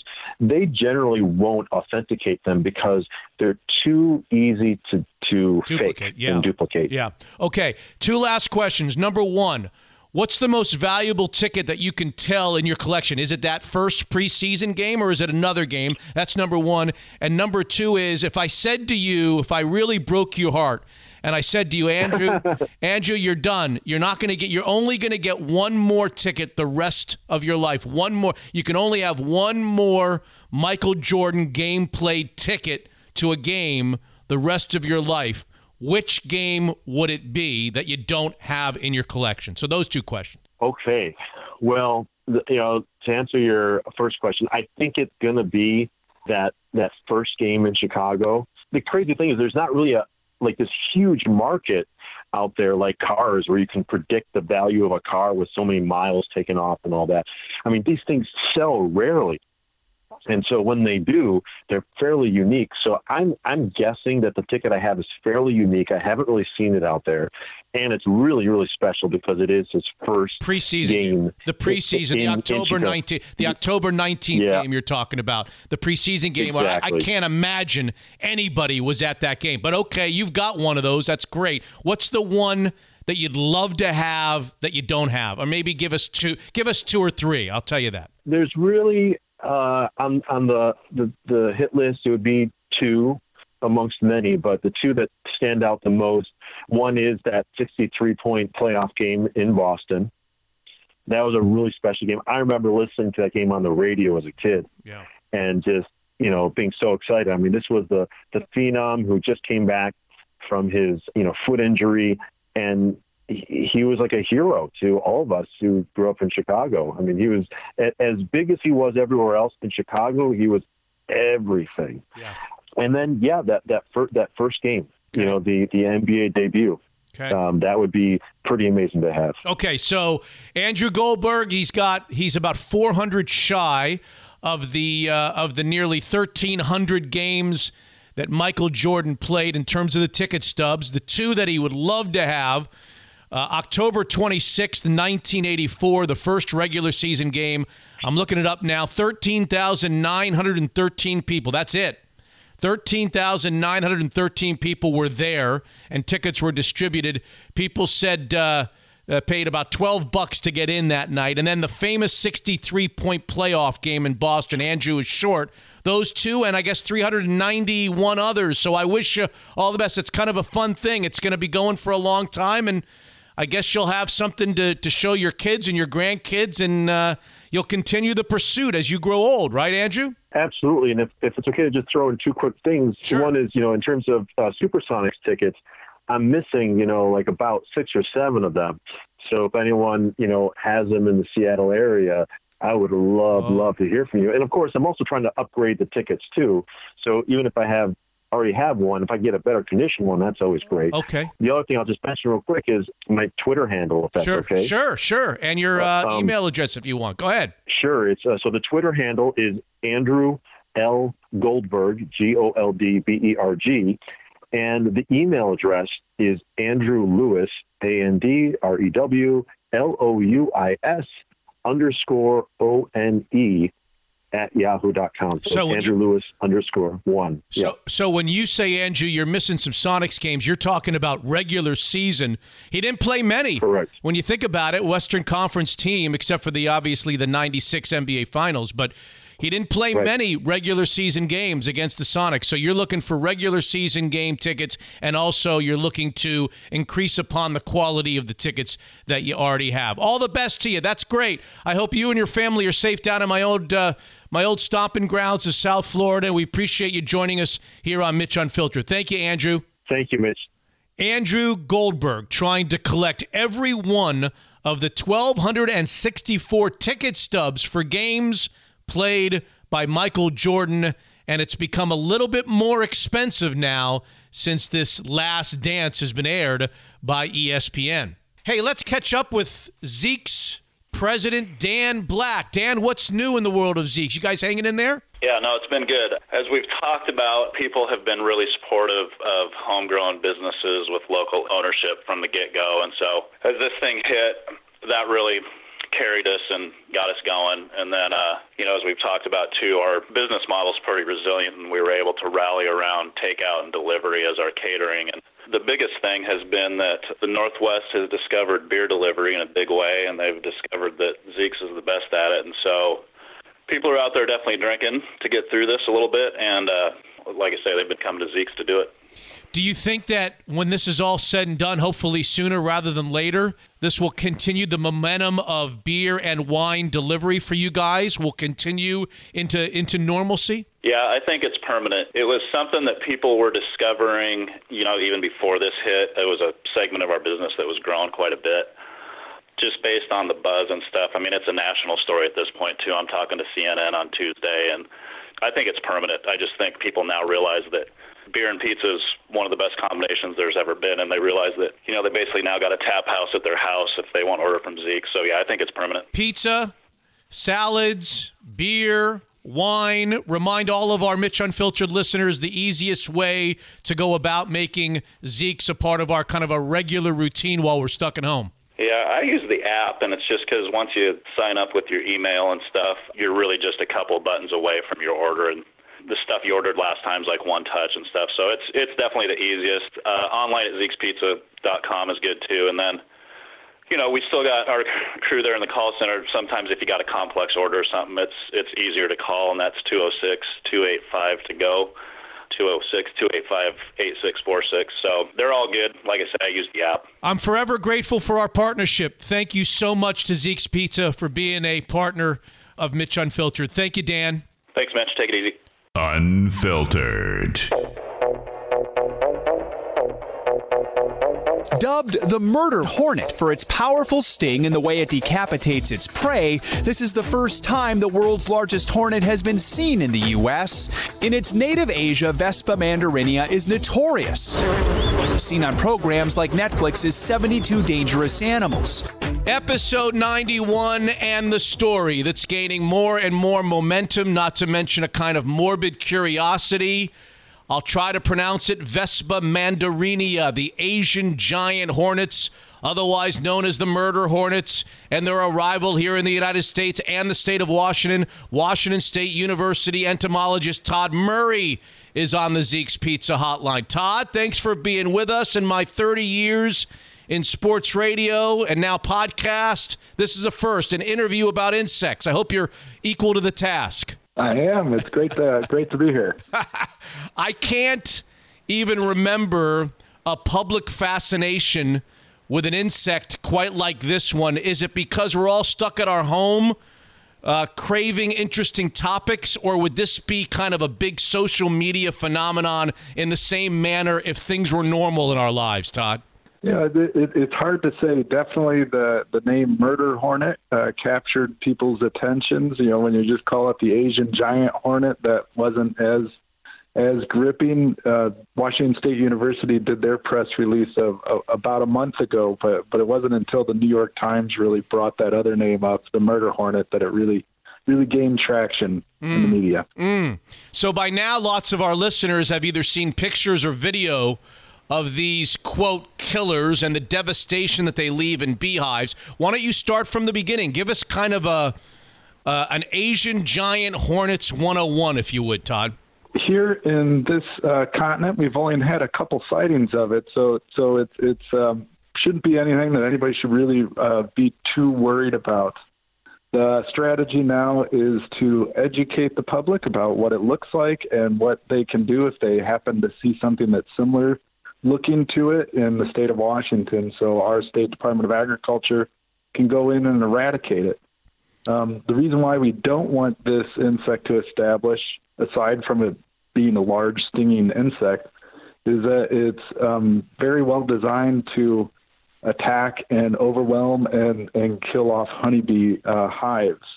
And and how it does that is it goes through three distinctive stages. The first phase is uh, kind of a hunting phase where uh, individual hornet goes out and catches an adult bee, chops up chops it up and makes a little meatball out of it and takes it back to the hive. Mm. Then that cues the hive in to go into a second phase of the slaughter phase, and, and that's where hornets go into a hive and and um, capture and kill the adults and dump the bodies out. Once they do that, then they occupy the hive and go in there and feed on the pupae and the larvae of the honeybees for their own food source. I see. This hornet has been around for a long time in other continents. Is that right? It has. It, it's uh, native to the Pacific Rim, and most of its occurrence is in uh, Japan and, and Korea area. Um, but it's it's uh, native to that area of Southeast uh, Asia. So people in your world are concerned about this, and I guess we should all be concerned about this because most of us have have gone to class and we know of the importance that bees have to the ecosystem. What exactly are we going to try to do to eradicate? Obviously, we're trying to eradicate these things before they multiply, multiply, and they're all over the country. That could be a big problem for us. So, what do we do? What do you guys do to get rid of them before it starts? This is kind of this is almost like the COVID virus all over again. What are we doing to to get ahead of the curve, to flatten the curve? Right, right. Well, well, the, in, in invasive species um, world, we have a different curve that we deal with, and, and right now we're at the beginning edge of an establishment curve that we're hoping to stop. So, so we feel like that that we were able to get a report early on this potential problem, and our state Department of Agriculture is ready to go in and eliminate to see where they might actually have a nest, if there are any and and once they identify that spot, then they'll go in and and kill and remove the the nest. And so, what our State Department of Agriculture entomologists have done is set up a rigorous trapping program up in northwestern Washington along the Canadian border by Blaine, and then also uh, uh, deploy some education out to uh, uh Washingtonians to be on the lookout and report it if they see it. And our Invasive Species Council here in Washington State has developed an excellent cell phone app. So if you just go into your app store and search for Washington invasive species, you can download the app, and, and that app will is a one-touch report form that, that if you think you see it, you can report it through there.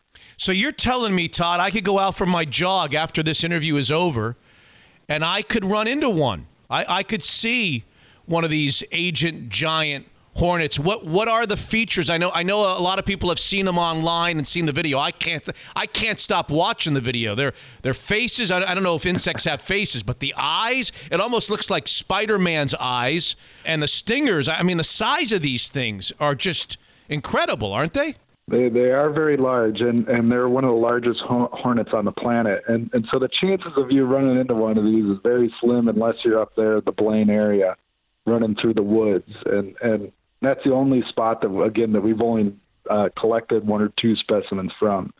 So so they they aren't that common out there right now, but people won't mistaken these for anything else. Really. They're bigger than any yellow jacket that you've ever seen. You know, they can get up to two inches, which is which is large for a flying insect, even in our area. Wow. Um, but but they won't confuse it with anything else. They've got the orange heads. They've got the Spider-Man eyes. Uh, they say that the stingers can really penetrate a beekeeper's suit. Is that true? And what about the venom that they have in these stingers, Todd? Well, it is true that, that they can penetrate a beekeeper's suit. So, our state Department of Agriculture entomologists have purchased specialized suits that, if they do encounter a nest, they'll they'll arm themselves up and, and get inside these one of these hornet suits, so then they're protected that way. Um, the venom of this this hornet isn't any more toxic than any other yellow jacket or, or wasp or bee sting that you might experience, but really? the sheer size of the hornet is what causes the potential danger to people is, is they can inject quite a bit of venom. So it wouldn't take many hornets to inject uh, someone with a pretty large venom load that, that, that might, they might experience some health issues. Are people in other continents dying, dying from this? And they're, they're not likely, Todd. I'm assuming you're going to tell me they're like all the other flying insects. They're only going to sting you if they feel threatened. They're not coming after. They're not coming after you and me. They're going after honeybees, right?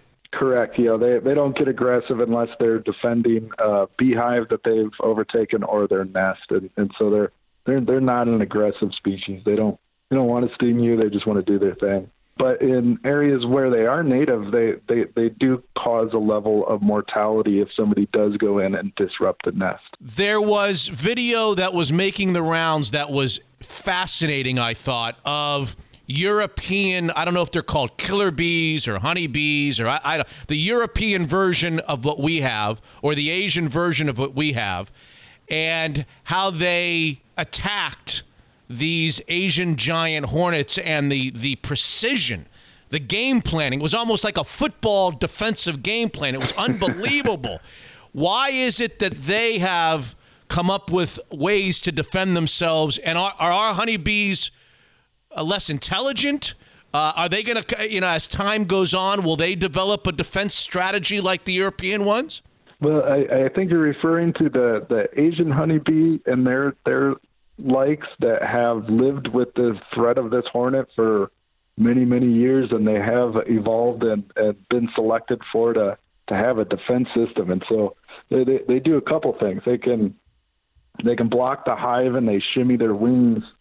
We think that it, it creates an optical illusion or it confuses the foraging hornet in trying to find that that um, opening to the hive the other thing that they do is if they do get a hornet that, that penetrates a hive, they amass that hive, shimmy their wings up to, to create a bunch of heat and essentially cook that hornet to death. So, so they've, they've been able to evolve ways to, to deal with the hornet. Our European honeybees that we have here in North America don't have that defense mechanism, and we hope that we they don't have to develop it. So our goal is to eradicate this hornet if if it has established and and um, make sure that our honeybees don't have to learn to live with it. Todd, it sounds like our honeybees need a Tony Fauci. They need a leader. They need somebody to come in there and start developing strategies to defend themselves. And all they got to do is go back to the video that I'm referring to. And I apologize, I must have messed it up. I guess they were Asian honeybees. It was the the hornet. I, it's hard to describe. The hornet came in and grabbed one of the honeybees. Everybody else kind of played possum up in the up in the hive, and then just as soon as the hornet grabbed a honeybee, hundreds of them attacked and and yeah. and heated up, as you say, used heat because I guess the body uh, of a hornet can't can't accept the heat that that a honeybee can, and then just enveloped the the the hornet and took him out. It was just it was a beautiful thing to see. But uh, yeah, we need we need we need a leader. We need a honeybee leader like Tony Fauci. well, well, ho- hopefully, hopefully they won't need it so soon. You know, our, our entomologists here at the state are will hopefully take care of the problem before before this even crosses the radar on our honeybee. Todd Murray, an entomologist from Washington State University. It's great to have you, Todd. I hope you're safe and sound, and thanks for sharing with us a few giggles and, and some information and education about uh, this this latest fascinating insect the Asian giant hornet, otherwise known as the murder hornet. Thank you, Todd. Thanks for being on Mitch Unfiltered. All righty, have fun. There he is, Todd Murray, Washington State University entomologist on the big story. We are talking insects on Mitch Unfiltered, the murder hornets, the Asian giant hornets. I can't get enough of them. Where would Mitch Unfiltered be without partners like Daniels Broiler? Not very far is the answer. And you don't need me to tell you that we must support local businesses and families like the Schwartz family during these times. It's vital. The same family that owns and operates Daniels also has Schwartz Brothers Bakery and Brenner Brothers Bakery, known since 1903 for their traditional bagels and rye bread. Founded in 1973 to make pies and other desserts for their restaurants, Schwartz Brothers Bakery now offers a delicious selection of fresh breads, bagels, dinner rolls, hamburger hot dog buns, as well as pastries like cinnamon rolls and coffee cake and Danish, and so much more at QFC Fred Meyer, Safeway, Albertsons, Metropolitan Market, PCC, and other local supermarkets. For a limited time, you can also find Schwartz Brothers Bakery frosted shortbread cookies and lemon bars at select Costco warehouses. Schwartz Brothers and Brenner Brothers proud to continue to provide the community with bread and essential baked goods during these challenging times. It allows them to keep many of their team members employed and look forward to the day when Daniel's broiler locations can reopen and those valuable team members can come back to work. Daniel's Broiler, Schwartz Brothers Bakery, and Brenner Brothers Bakery, staples of the Northwest community forever. Unfiltered.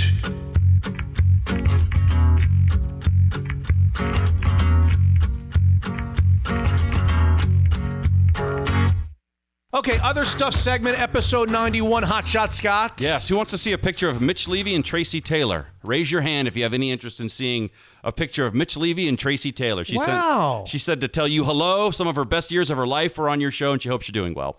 And she sent me this picture that she stumbled across. It's a nice picture of you two, huh? It's a little strange that she said to you to say, she could write me too, you know. Yeah, well, we were talking because I said we. well, I said we were talking about you on the last episode. That's a lovely shot. That's, I'll send it to you. Yeah. oh, that's a very So lovely anyway, shot. Tracy Taylor, big star on TV now, says hello and hopes you're doing well. That's very nice. yeah, very nice. That's really nice. Yeah. We never did the 91s. Oh, that's right. What 90 should we do? Should we redo the whole show and go back to the beginning and do Yes. the 91s? Let's do that. All right, we'll do the 91s at the end. Uh, we have not talked on this show about Jadeveon Clowney. We did talk on 90P about him speaking to the Houston television reporter. Right. Saying, I'm ready, I'm healthy, I'm here, somebody come get me, come sign me. And he went on to say, I love the Seahawks, I love my teammates, I love the coaching staff. I would love if the if the situation was right, essentially, I'd love to go back. Right. But everybody and their brothers saying, including Brady Henderson of ESPN, our guy, the situation is not right for him to come back. So Financially is what we decided, right? Right. Yeah. So apparently the Seahawks at one point offered one year like 14, 15 million dollars. He turned it down. They went on and did some other things. And now, according to Brady Henderson and ESPN, ESPN.com, that the only way Jadeveon Clowney could sign back with the Seahawks would be if he were to be accepting of a deal that's much less than what they originally what they the, the one year $15 million deal. And who doesn't love playing for a pay cut? Who doesn't love working for a pay cut, right? I mean, it's Well, it's not only a pay cut; it's less than. I mean, okay, we'll take what you offered before. Nope, it's not available Right. anymore. There's a psychology to that. That's like a screw you, like I'm going somewhere else. Yeah. But if you believe what you read, the Se- Seattle Seahawks salary cap is 16 million dollars. That's what they've got left Okay. after the Bruce Irvin deal. So they got 16 million against the cap. So you can do the math, and they want to keep money aside for people that become free agents after right. cuts, Yep. things that happen in the middle of the season. If they want to go out and acquire a player, if they want to make a trade, they got to have money to be able to pay the guy's salary. Yeah. So they've got 16 million. They don't have the ability to give a guy one year 14, 15 million that he's got to be willing to pay for nine or 10 now. And again, I don't know how you live on that, so I can see where he's coming from. But I thought there was always a He's way gonna sign somewhere else. Yeah, you think he's out? Yeah. But there was always a way to circumvent that, uh, like a workaround with bonuses. Maybe he's not interested in doing that, but I thought you could always offer more bonus money that didn't Not on one year deals. Okay. A one year deal is kind of a one year deal. You, you you give a one year deal to the guy, and it counts against the cap whatever he can make. So you've got to yeah. No, there's not a lot of flexibility. There's not a lot of creativities around that. The the, the flexibility would be would you be willing for them to cut people so that they had more money to give to him? I don't know that I am ready for that. Are you ready for them to cut KJ Wright and save another five or six million or whatever it is? For instance, yeah. I mean, there, there's th- th- there's those ways to be able to give him more, but I don't think the Seahawks want to cut any more any more guys. Again, I've said it before. I, I, I think I'm ro- we're romanticizing him a little bit, maybe. Yes, he was great at times, but there were times when he sort of disappeared. Is he $16 million? Is he worth that money? Yes, we remember the 49er game, but there were some games where kind of like, can Clowney get a sack at some point? Is that going to happen? I just have a whole problem with the question: Is he worth that money? I, I don't know how to answer that. Yeah, is he worth that money? I think they need him back. I've been saying this since the beginning. have. Yep. I don't care about the fact that he disappeared in games. I don't care about the fact that he was hurt in games. I think they need Jadeveon Clowney back. I believed it then. I believe it now. Now, Are you asking me whether I would give him the 16 million that they have left under the cap? Obviously, you can't do can't, that. yeah. So, I I think that they needed to get him back to have a to have a better defense. I think he makes the defense a lot better. He frees up opportunities for other people. I'm going to be disappointed that he's not back if he's truly not back. Yeah, no, he's a real talent. Love him. Would love to have him back, but doesn't look like it's going to happen. Monday Night Football. Are you a Monday Night Football fan? A Joe Tessitore? I'm a football fan. well, I mean the announcers. I'm talking announcers. They fired the announcers. Did you see this? they fired Tessitore and both of them and Booger. Booger, Booger. Yeah. I don't even pay attention. I don't even listen Yeah, to those guys. that's what I was going to say. People are so tough on announcers. Oh, they suck. I don't pay attention. Yeah, it's like white noise for me. I don't even really hear them. That's too bad for them. I, can he not be called Booger, please? I I mean, you hear guys like on during the draft. I don't know. You, Yeah. They're talking all serious. Oh, you tell me Let's Booger. go to Booger. Oh God, stop! I have to Booger. Ugh. Well, poor well, they're being Tessitore. reassigned. Okay. They're they're not losing their jobs altogether. They'll go back to the studio. Tessitore will go do other games or other events or other sports or whatever. But they have not decided. They have not announced. Maybe they've decided. They have not announced who the new Monday Night Football crew is going to be. Do we know? I mean, do you have any guesses? Well, I know who they wanted. Yeah. They wanted they wanted Tony, Tony Romo. Romo, yeah, that's who they wanted. That didn't work And out. now they want Peyton Manning, and apparently that's not working out because Peyton Manning doesn't want to do it. I think they wanted Al Michaels. That they tried to swing a trade with NBC to try to get Al Michaels to do Monday Night Football. That doesn't seem to be working out. So I think that they're going to hire. They're going to just have guys that they are that are already the guys that you recognize on ESPN. Maybe it's Matt Hasselbeck. I don't know. Somebody from their studio. Okay. They'll just put them in the booth. Monday Night Football used to be so damn special. It used to be so special. The announcers used to be the announcers used to almost transcend the games when I was a kid. Howard Cosell and Dandy Dandy Don Meredith singing when you know turn out the lights, the party's over. the whole yeah. thing. The the announcers were rock stars. They were bigger than the games. Right. And now Yeah. nobody likes the announcers. I thought Tirico and Gruden were pretty good for a while. Wasn't that who it was? Tirico and Gruden. It was. I thought that was a good combo. Okay. I think they've they've had some good ones. Dennis Miller was good. Rush Limbaugh. Rush Limbaugh was on. How about was that? he on Monday Night Football? Wasn't he on? Monday? No, he was on a studio show and then he said something Oh. terrible Uh, about during Monday Donovan Night Football, McNabb or something. Maybe. Yeah. I don't think he was ever on Monday Night Football. Okay. But Dennis Miller was telling jokes, cracking jokes. Tony I- Kornheiser was I actually think Dennis Miller's funny, but I know a lot of people don't. on Monday Night Football. Funny, yeah, he was pretty. He's he's he really? You liked laugh. him on Monday Night Football? I think he's Nobody like. He didn't even like himself on Monday Night. I don't know if he's good for the show, but he does make me laugh as a person. All right, Jim Harbaugh's pushing for a change that would allow football players to enter the NFL draft one after one year in college. How do you feel about that? What's in it for him? I don't know why he cares. Is he trying to? Is it because Ohio State keeps recruiting these amazing players who may leave and it makes their Probably team worse? Alabama, There's Ohio just State. got to be something in it. I don't know why he's pushing for this. It's about the most stupid thing I've ever heard. really about the most. Well, I mean, come on, these guys. You talk about trying to go to the NBA Yeah. from high school and how difficult it is physically and emotionally and mental, the whole thing. Think about trying these kids from high school after one year. Do you think they're they're ready? They're big enough. They're strong enough. They're ready to go compete. And no, it's a stupid idea. Okay, it's a They're- stupid idea. At 18, you're barely ready to compete at the Division One level, much less the NFL. So yeah, I mean That's they- crazy. They have to build their bodies up just to compete at the Big Ten or Pac-12 level.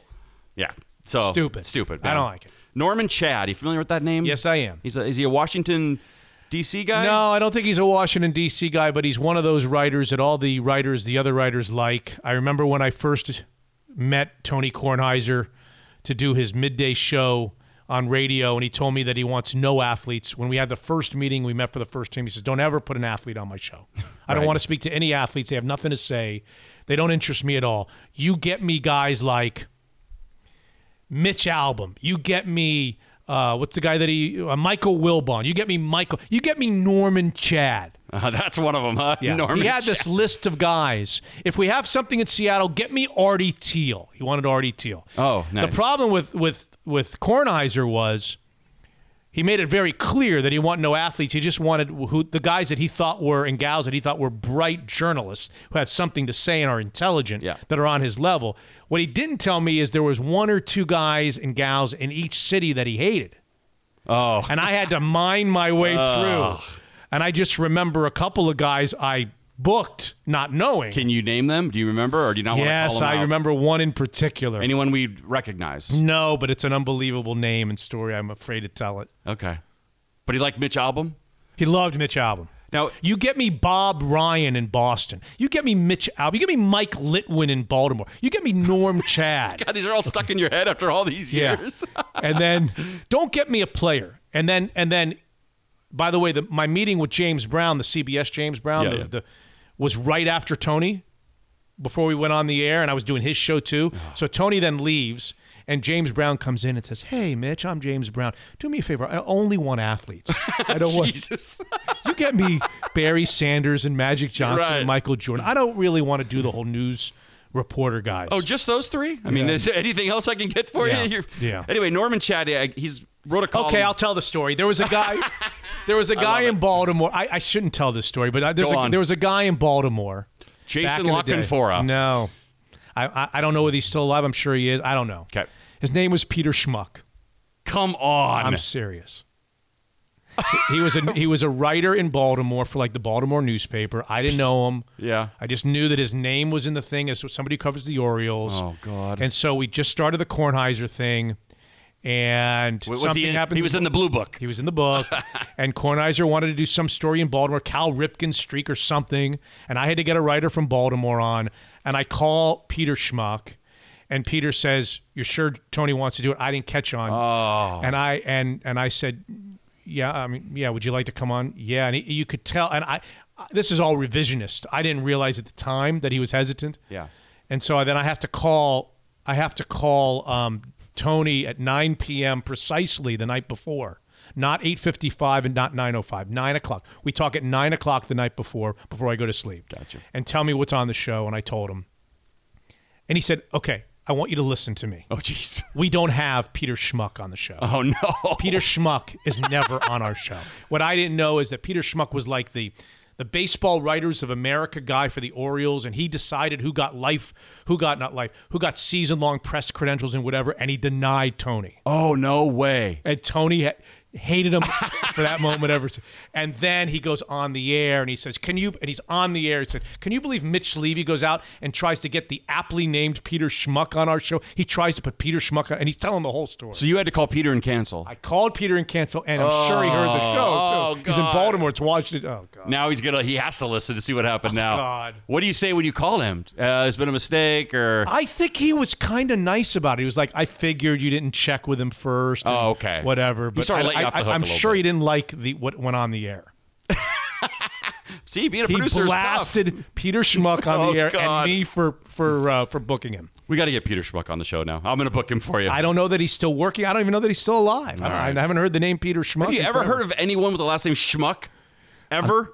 I'm telling you, his last name was Schmuck. okay, maybe that was just Tony's nickname for him. No. it was his real name. Peter Schmuck. All right. Anyway, Norman Chad, he said that the pandemic has reminded us that we don't need more sports in our lives. We need less.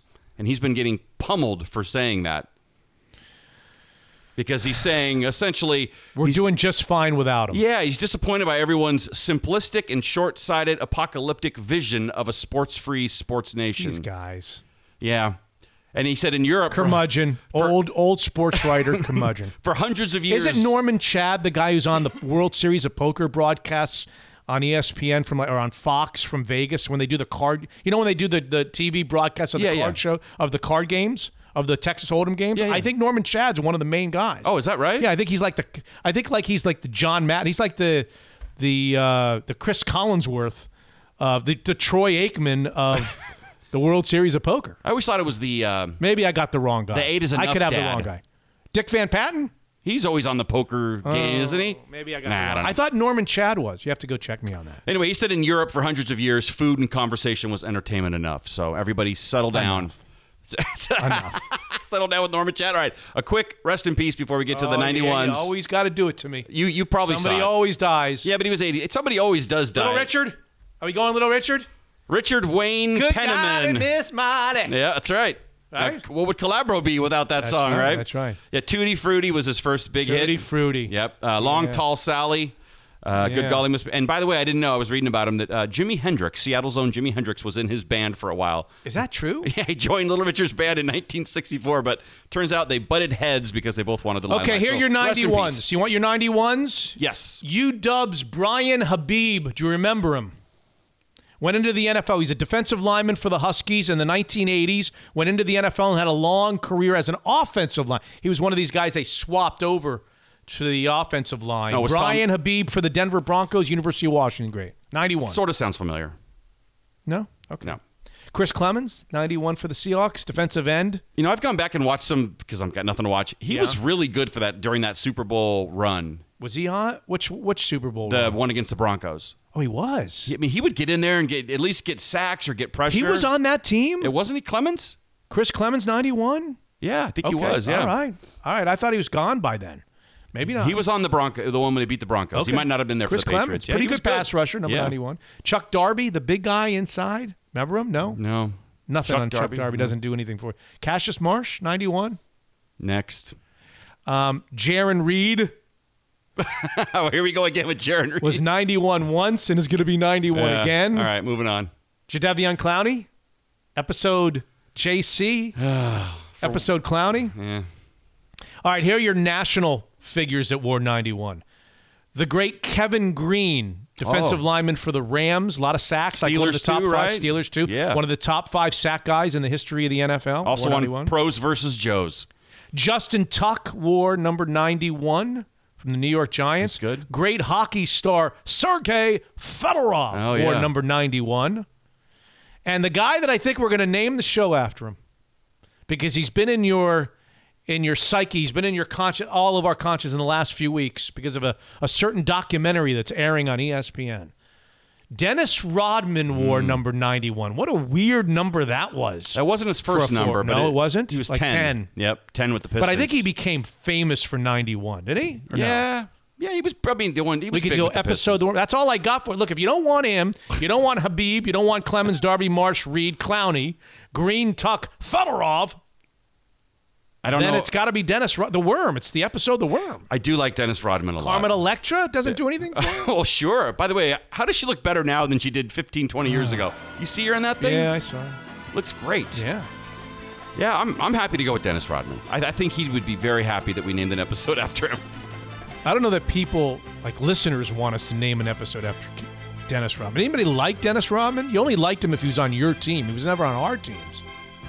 Yeah, but you, you admire the hustle. You admire doing the dirty work, the rebounding, the pumping the fist after okay, everyone. I got it. Thank you. Uh, ladies and gentlemen, episode Brian Habib is in the books.